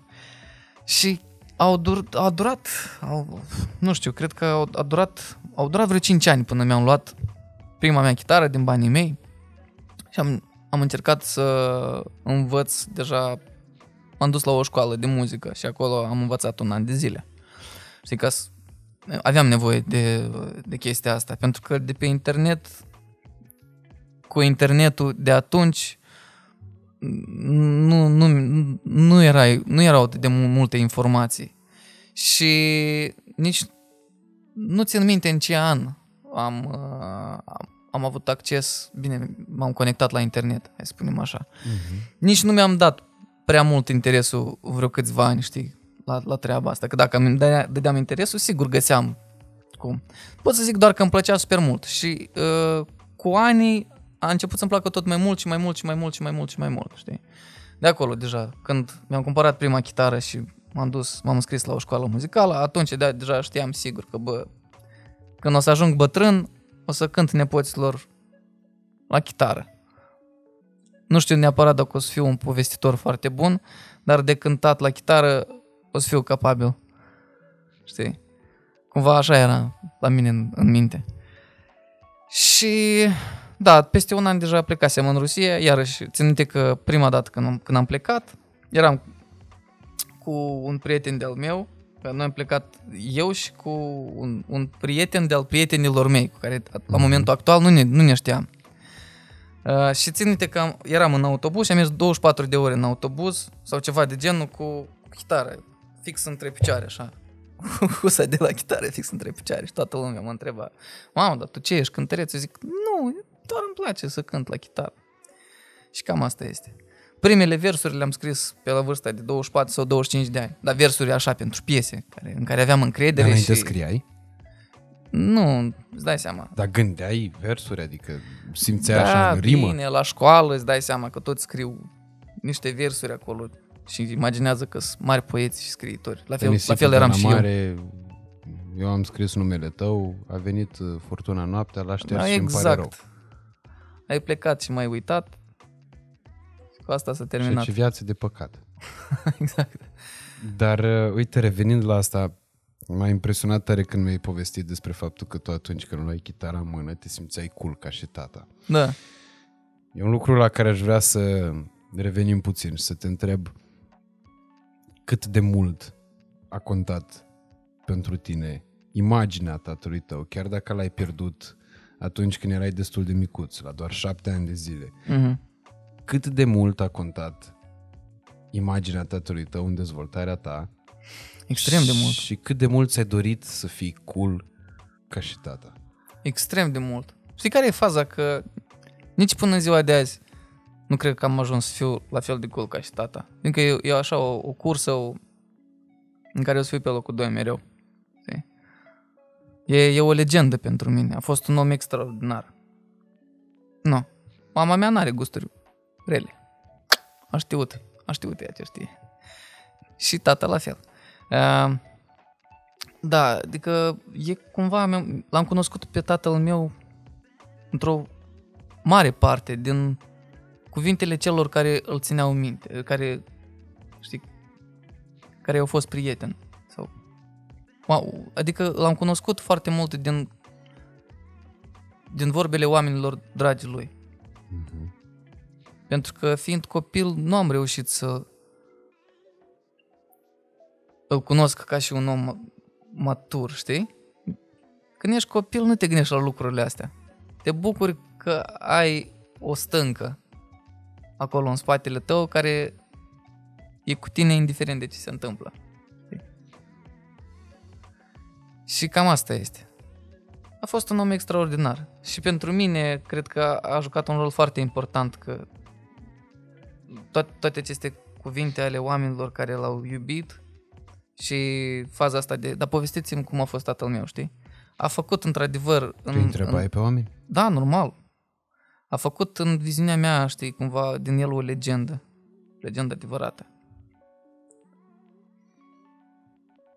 Eu uh, am văzut ca să înț- Da, nu, mai bine nu intru în detaliu aici, că, că dau prea mult din casă. Uh,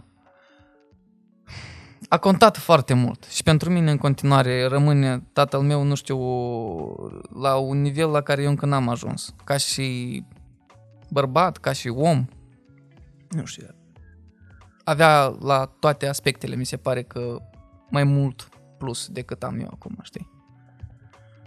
Cam asta este. Dar e bine că încerc, știi? încerc să ajung acolo.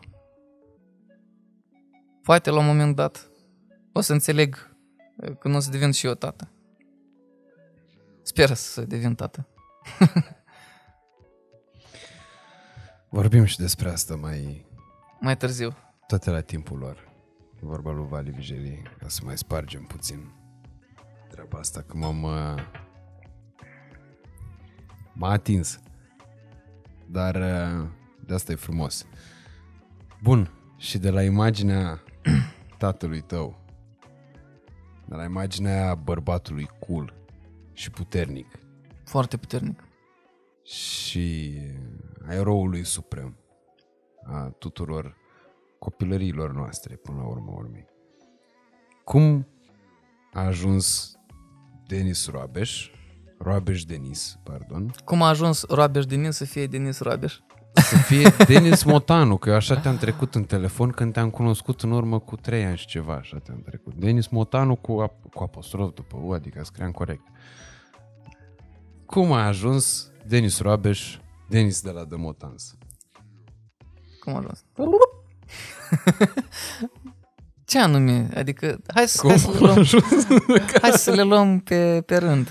Că e o întrebare foarte, știi, adică pot să-ți dau orice răspuns aici. Spune-mi ce anume te interesează și îți dau... Le Cum luăm ai pe ajuns în România, în primul și în primul rând? Ți-ai propus? S-a întâmplat? No, era, deci, nici în, cumva mă gândeam, dar era așa, știi, o chestie atât de a, fai departe, știi, gen România, mamă ce tare ar fi, dar mi se părea aproape imposibil. Uh-huh. Știi, Eu nu, eu nu speram la treaba asta. Uh, Deci, în momentul în care am plasat prima piesă pe YouTube, piesa tu, uh, aia înregistrarea acustică, gen, Mm-hmm. Mai există în ziua de azi? nici, da, normal, le-am lăsat acolo. Super. Uh, nici nu mă gândeam la România. Pentru mine era pur și simplu plăcerea să fac muzica asta și să o, o distribui, să văd reacțiile oamenilor, dacă se bucură cineva de ea. Dacă într-adevăr, știi, fac o, o chestie faină. Uh, mult, multă lume nu știe. Uh, mie îmi plăcea foar, foarte mult ce fac, știi? Uh, iubeam chestia asta, dar multă lume nu știe că prima înregistrare sau primele înregistrări au fost cu copertă din simplu motiv că eu aveam emoții și nu știam cum o să reacționeze lumea. Zic că, bă, Ți-era frică să apari... nu mi-era frică, eu doar eram precaut. Ok. Păi, uite, dacă era în pandemie, puteai să apari cu mască la început și rezolvai problema. Mi-a luat înainte un prieten. Nu, cu mască chirurgicală. Ah, ok, ok. Dar Sau să știi cu că acum FSP mă, pe recu- PSD era ca să mă, arăți mă că ai bani. recunoaște lumea și după ochi deja. Adică Acum, da. chiar astăzi eh, trecea pe, pe stradă eh, Lino cu ghiduș pe puțul lui Zanfir, pe lângă Global și aud, Denis, Denis! Și văd, oh, salut! Și aveai mască Da. pe față? Aveam mască, da, normal. Cum e legal. Cum e legal. da, uh, despre ce vorbeam? Despre, România. România. Și despre faptul că ți era rușine să pui... Nu uh, mi-era rușine. Ți era rușine, Doar ți am era vrut frică, să erai văd- precaut. Doar am, am vrut să văd care sunt reacțiile. Să văd dacă, bă, lumea uh, zice că sau nu văd reacțiile la care mă aștept eu, atunci nu știu dacă mai merită să le mai postez. Le fac pentru mine, știi? Mhm. Uh, pen- le fac pentru mine pentru că oricum îmi plăcea să fac muzică. Uh, da, dar din momentul în care am văzut că și oamenilor le place, zic ok, atunci mai postez, mai postez, mai postez și nu m-am gândit cumva long term. În capul meu era ok, fac muzică și și that's it. Credeai că o să fie tot o, o pasiune, pur și simplu. Da, da. Adică în momentul ăla deja uh, era în capul meu cumva că în două, trei luni de la lansarea uh, piesei Versus, în capul meu era clar că în două, trei luni o să plec, nu știu, undeva prin Anglia sau Spania, Italia și o să mă angajez ca și simplu angajat, să trăiesc în, într-o țară civilizată, să am uh, posibilitatea de a avea un salariu decent și să-mi trăiesc viața. Și? Atâta tot. Ce Am s-a ajuns întâmplat? într-o țară civilizată, dar uh, nu ca și un salariat, hai să spunem așa. Că acum sunt propriul meu șef. Da, în fine, Ești după propriu piesa... angajat, cum s-ar spune. Propriul meu șef. Eh. Prefer așa. Da, într-adevăr. Suntem la sună- București. Sună mai Suntem la bine, București, gata deja aici. Se schimbă lucrurile. Da, glumesc. Uh, să lucrez pentru mine, hai să spunem așa, că e cel mai frumos.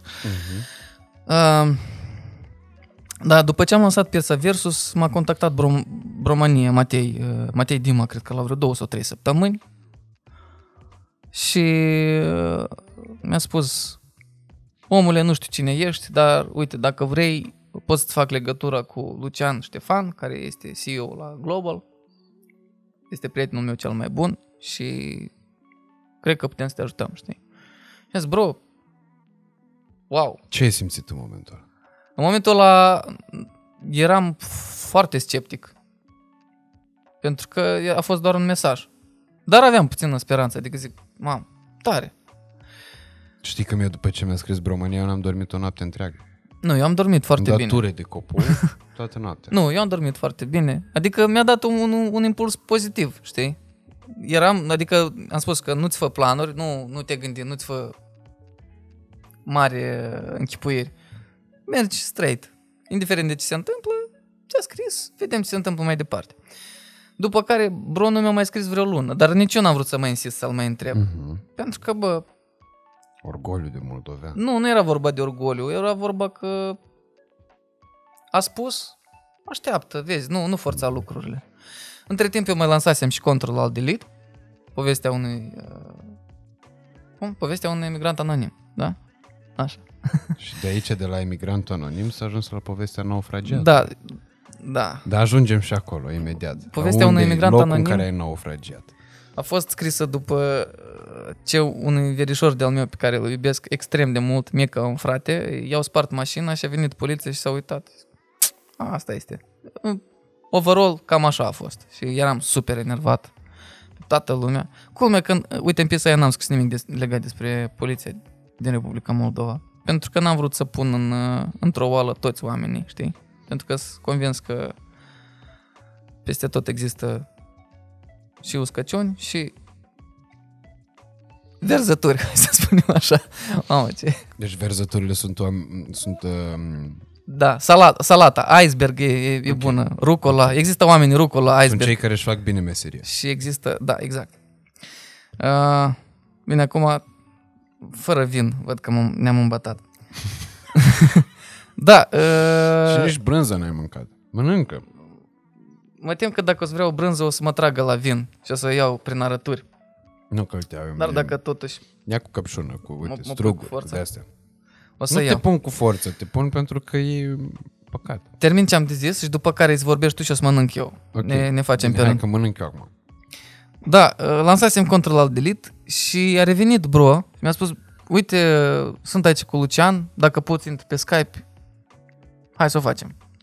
Și a zis, da, m-am pus, țin minte că am ales vreo jumătate de oră unghiul în casă, știi, din care să parcă să...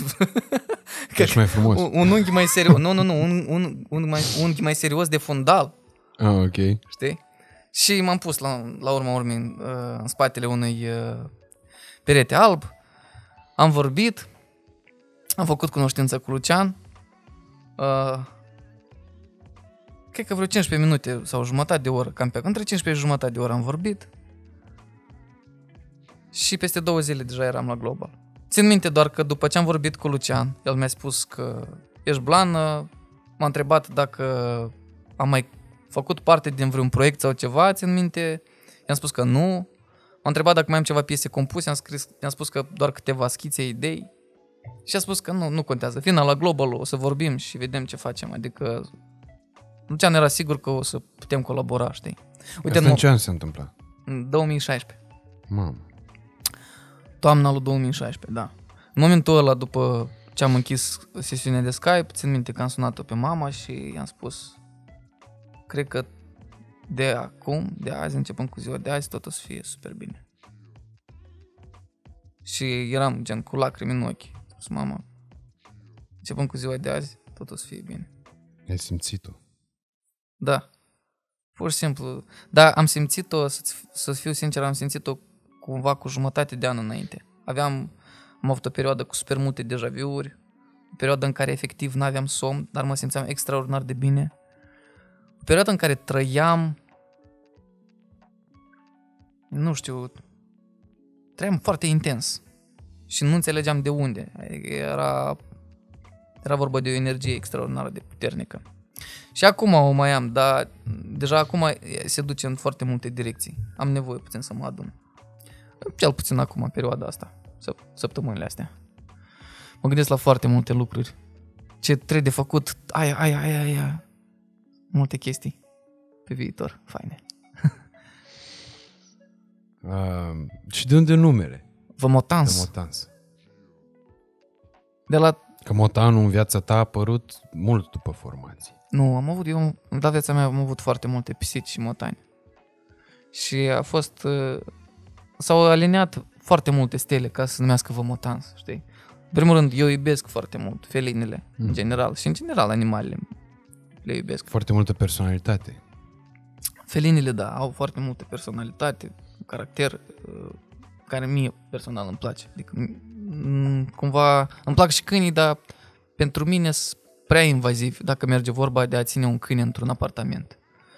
Câinele trebuie să aibă libertatea de a alerga prin curte și tu trebuie să ai banii uh, de a îți putea permite acest lucru. Pentru că un câine, acum știu de la prieteni, că îți distruge curtea efectiv.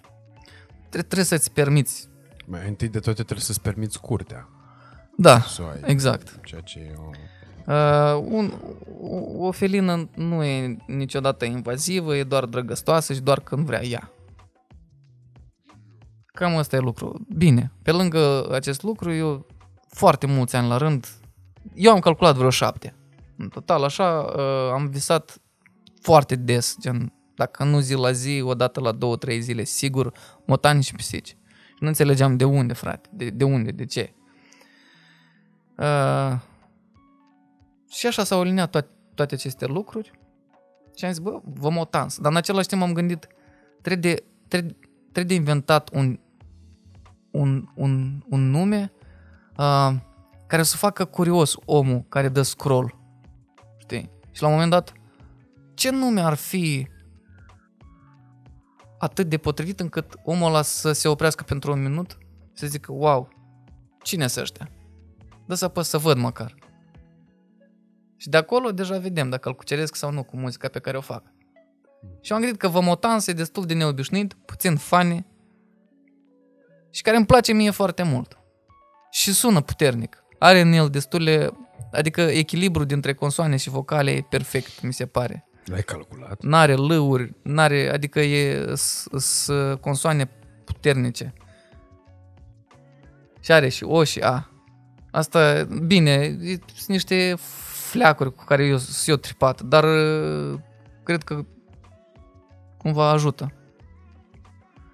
E probabil legat de oarecare, într-o oarecare măsură de numerologie. Mhm. Cumva are, leg- nu că legătură, dar cam pe aceeași direcție, dacă vrei să spui. Adică îmi plăcea cum sună, sună tare, sună vă motans. Știi? Cam asta este. Nu m-am gândit, îți dai seama, mi-a venit pur și simplu vă motans și m deja după aia mi-am dat seama că e, e blană, adică nu nu sunt chiar atât de deștept, să să fim serioși. Deci nu l-ai compus, l-ai, Nu, l-ai găsit. exact. L-am Să găsit te și după găsi. aia mi-am dat seama că sună foarte bine. Bun, și când ai venit în România, care au fost lucrurile care, de care te-ai izbit cel mai puternic? Care au fost lucrurile care te-au afectat cel mai mult în momentul în care ai ajuns aici? Nu m-au afectat, dar uh, de care m-am izbit sigur. Adică diferența aia culturală uh, de la București față de cea de la Chișinău. Clar, e diferit. Adică dacă cineva în Chișinău te întreabă bună ce faci, bă, a doilea om care a fost întrebat stă să-i spună ce face.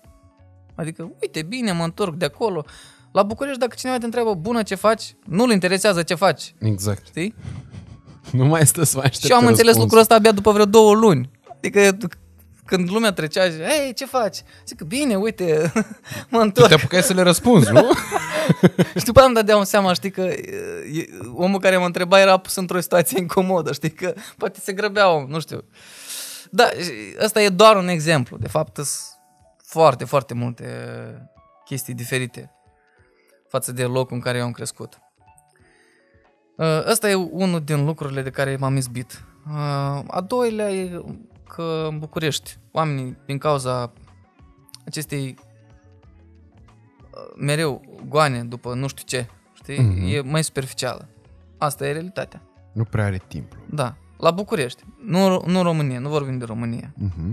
Că vorbeam de Ardeal, acolo oamenii special Au de răbdare și Exact. au de timp. În Iași mi s-au părut oamenii foarte... Uh, deci, foarte, foarte, ase- Moș, foarte semănători, iubitori, iubitori, prieteni adevărați. iubitori, tot, tot ce vrei tu, inteligenți, frumoși, peste tot găsești oameni. Ce mai șmecher la toată țara.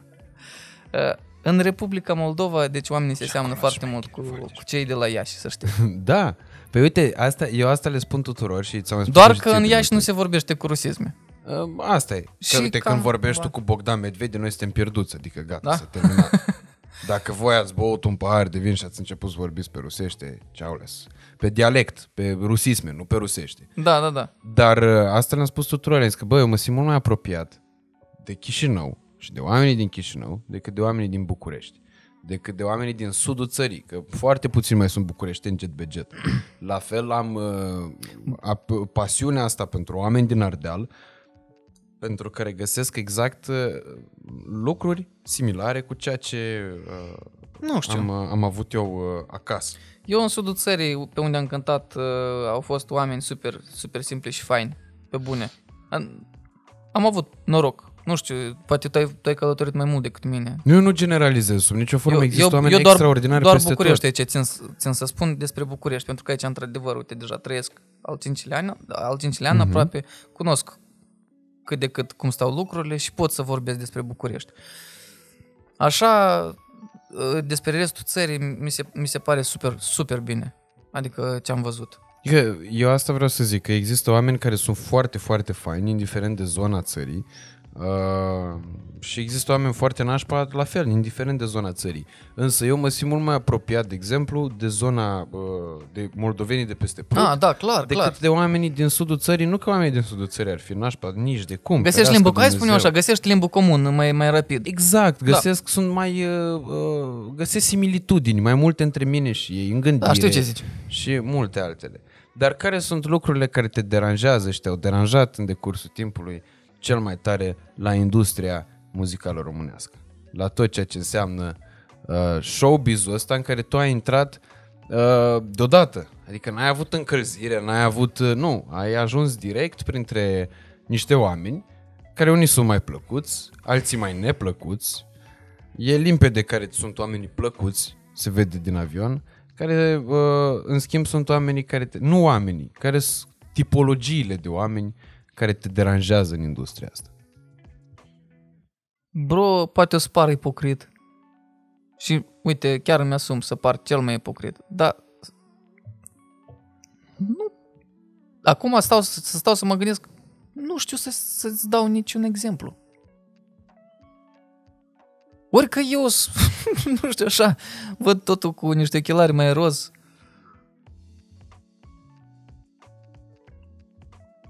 Știi care e faza? Eu, în primul rând, uh, cu foarte mulți colegi cu care lucrez sau cu toți oamenii din- din industrie, eu cu foarte puțini sunt prieteni, cu uh, majoritate, eu doar s- bine, avem relații de prietenie cu majoritatea, Uh-huh. dar așa ca să fim prieteni apropiați, nu sunt cu mulți, știi?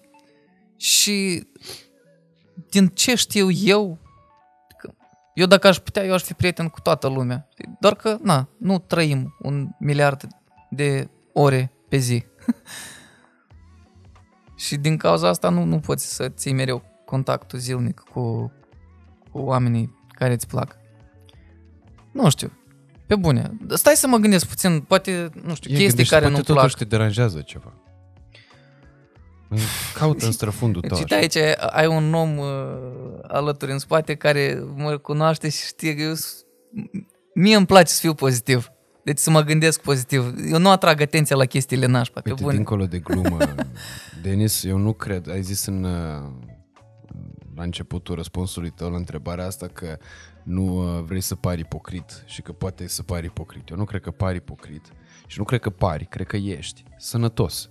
Asta e gândirea sănătoasă pe care ar trebui să aibă oamenii, să nu se lase deranjați de anumiți alți oameni sau de anumite aspecte care sunt, uh, care decizia uh, de a dezamăgirii nu are cum să existe decât la latitudinea celui care e sau nu dezamăgit, care se lasă sau nu se lasă dezamăgit, știi? Da. Și cred că asta e sănătos, cred că de aici și succesul, de aici și împlinirea, de aici și liniștea și echilibru.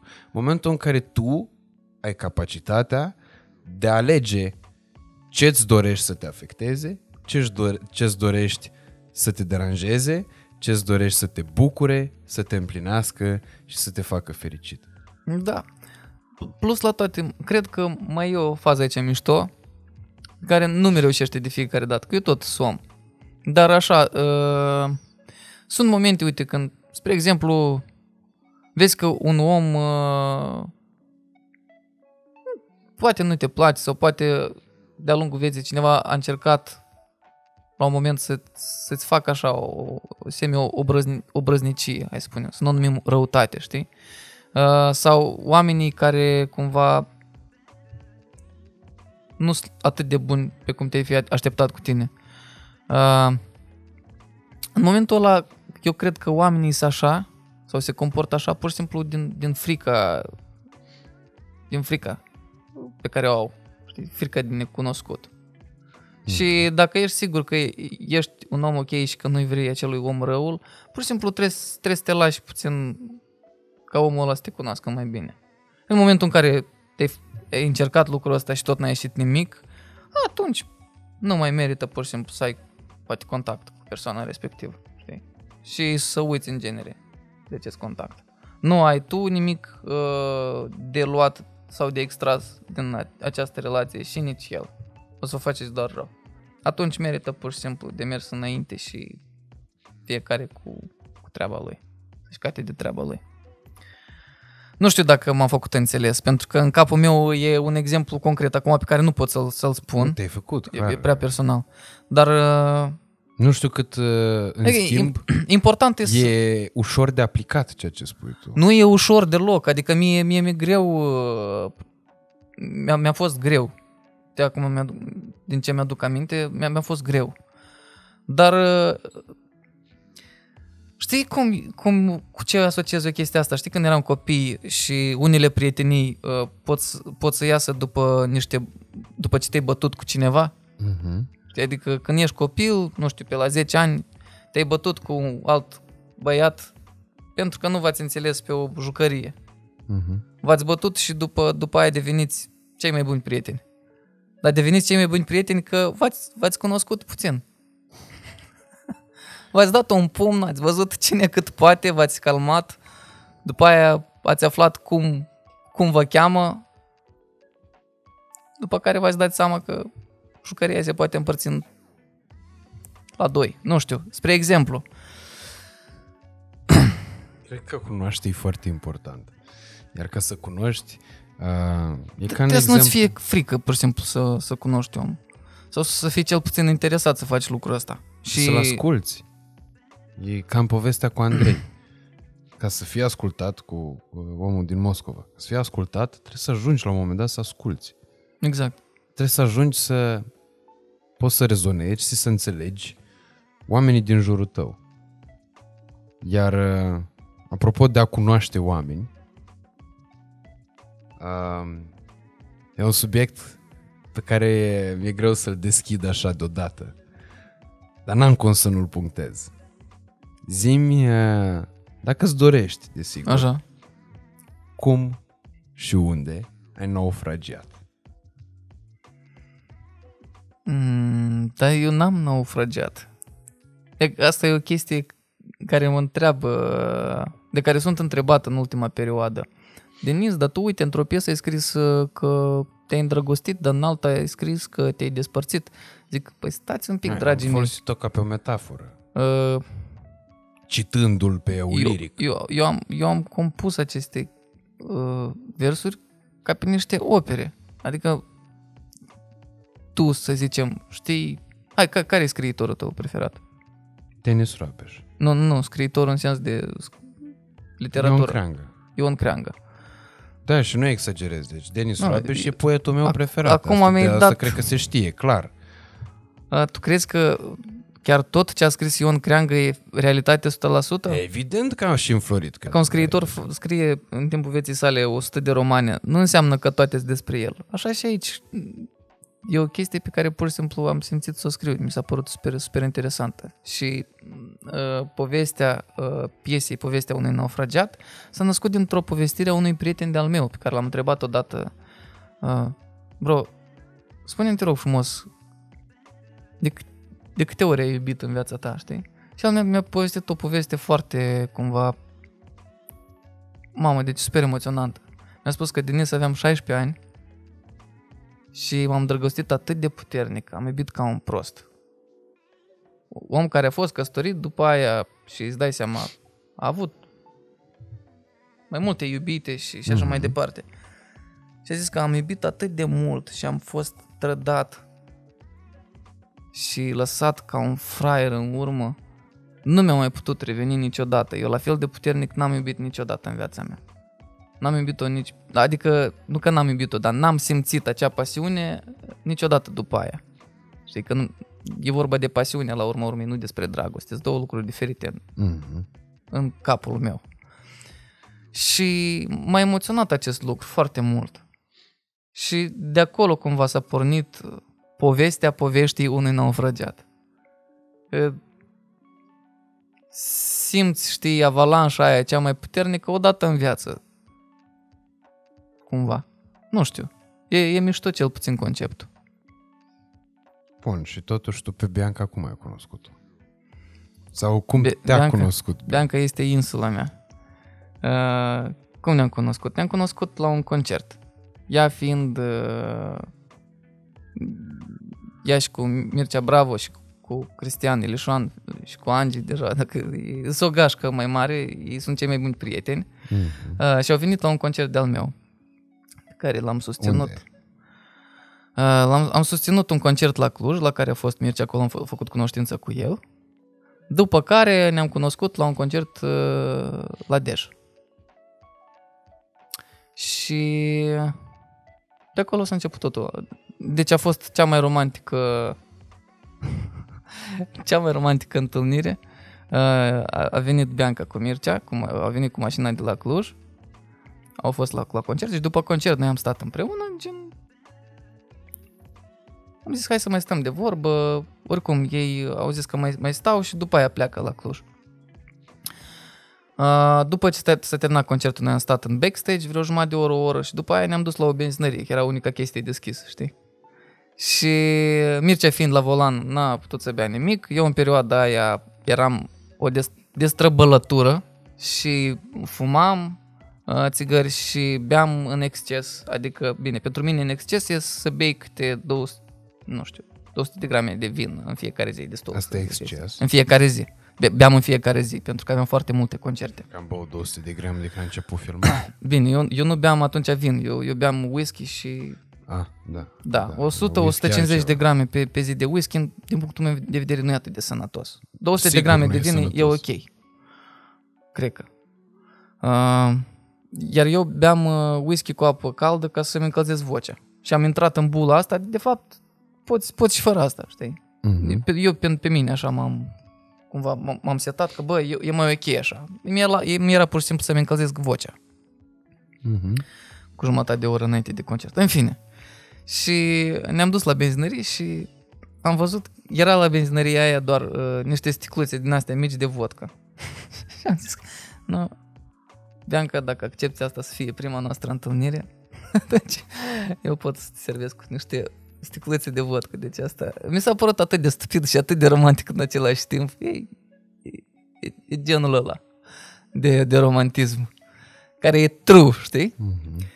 Și țin minte că aveam și niște căni de ceai, dacă nu mă înșel, din astea tot uh, la pahar de hârtie. Am luat două ceaiuri și două sticluțe din alea de vodcă și țin minte că am băut, nu știu, pe două gături. Mhm. Și pentru noi, după aia, în următorul an, a- așa era ca tradiție, când aveam vreo sărbătoare, ceva, Bianca cumpăra niște sticluțe de vodcă și trebuia să beam mă- măcar un pic de, din ele. Bun, și de acolo cum s-a ajuns? Sticluțe la- să fie de înțeles, sticluțe din ale de hotel, adică care se vând și în benzinării. Da, măi, stai, nu te crede nimeni alcoolic. Stai niște. Dacă trebuie să...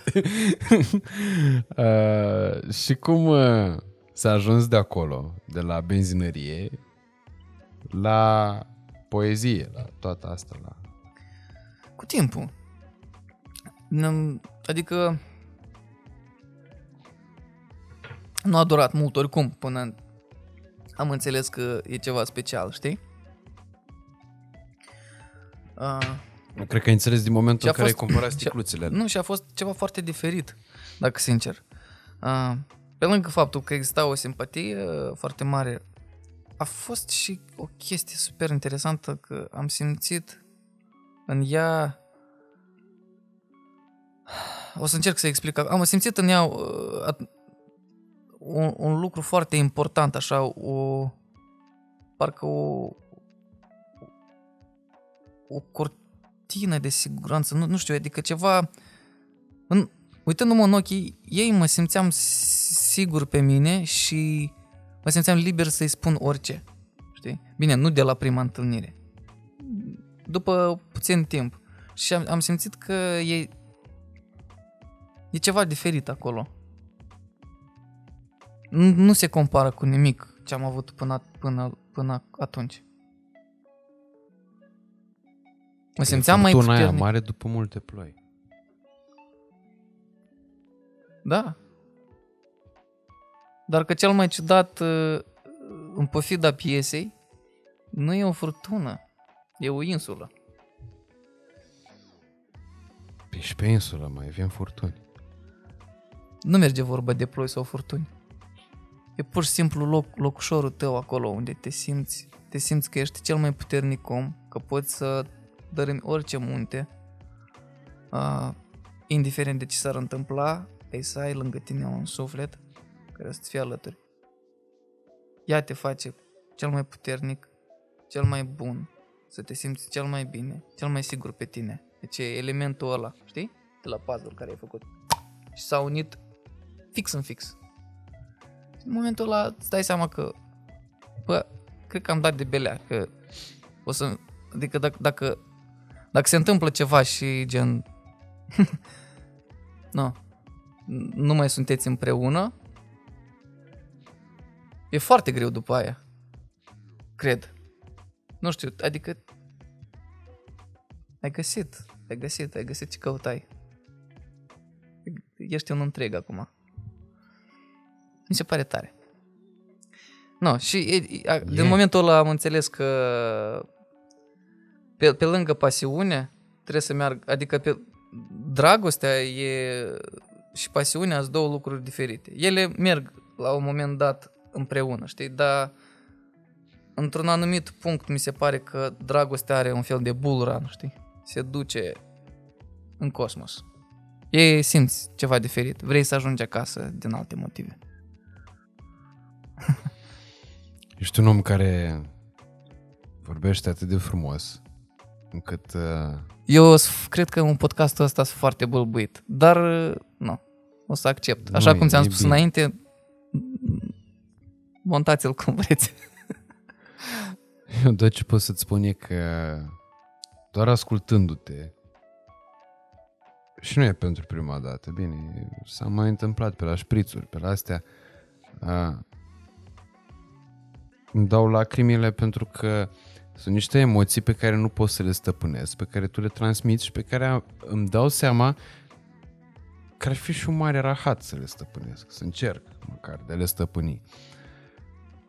Ești un om uh, cu un suflet atât de deschis și vorbești atât de frumos despre vulnerabilitățile tale pe care le transmiți prin fiecare uh, vers și prin fiecare vorbă pe care o spui, încât uh, eu consider că ești un artist adevărat, în adevăratul sens al cuvântului. Cred că asta este un artist. Uh, cel ce creează artă. Iar uh, tu în tine ai arta de a transmite foarte multe emoții, foarte multă rezonanță și um, foarte multe gânduri care n-au cum să nu te pună la rândul lor pe gânduri și n-au cum să nu-ți strânească o stare de bine. Inexplicabilă. Mm. E inexplicabil, dar e bine. Tare. Și nici nu trebuie explicație. nici nu trebuie nimic altceva. De asta, exact cum i-am spus și lui Marius, îmi permit să-ți spun chestia asta, eu consider că apariția oamenilor ca tine în viața mea reprezintă dovada faptului că pe mine Dumnezeu mă iubește. Ceea ce mă face să fiu un om foarte credincios, și credința asta să se transforme în uh, bunătatea de a fi, așa cum sunt idolii mei, precum eu îmi doresc să fiu. Așa cum e tata, de, de asta m-a emoționat foarte tare povestea ta cu tatăl tău și modul cum îl descrii, așa cum ești tu, așa cum e Marius, așa cum sunt oamenii care, prin bunătatea lor, au făcut alți oameni să fie buni la rândul lor și au perpetuat binele. Prieteni, Denis a fost în seara asta alături de noi. Îi mulțumesc din tot sufletul pentru faptul că a acceptat și pentru că a venit aici. Cu această ocazie, dacă îmi permiteți. Gata, poți să mănânci cât vrei. Că ne ajunge. V-am pupat. vă mulțumim mult că ne-ați urmărit. Nu uitați să dați un like dacă v-a plăcut, să lăsați în comentarii toate, întreba- toate întrebările voastre, atât pentru mine cât și pentru Denis. Eu vă promit că voi răspunde la toate atâta vreme cât ele vor fi decente. Uh, și bineînțeles să distribuiți acest podcast. Uh, dacă îl distribuiți pe Instagram, pe story-ul dumneavoastră de Instagram și mă etichetați pe mine, eu uh, nu voi face altceva decât să repostez și să vă fiu recunoscător. Uh, urmăriți-mă pe Facebook, Radu Țibulcă, Instagram, Radu Țibulcă, TikTok, Radu Țibulcă și mai important decât atât, like la pagina de Facebook de Motans, follow pe Instagram de Motans și muzica care e hrană pentru orice suflet, o găsiți pe YouTube, pe canalul The Motans. Acesta a fost episodul de săptămâna asta. Până săptămâna viitoare, vă pup și vă doresc multă liniște.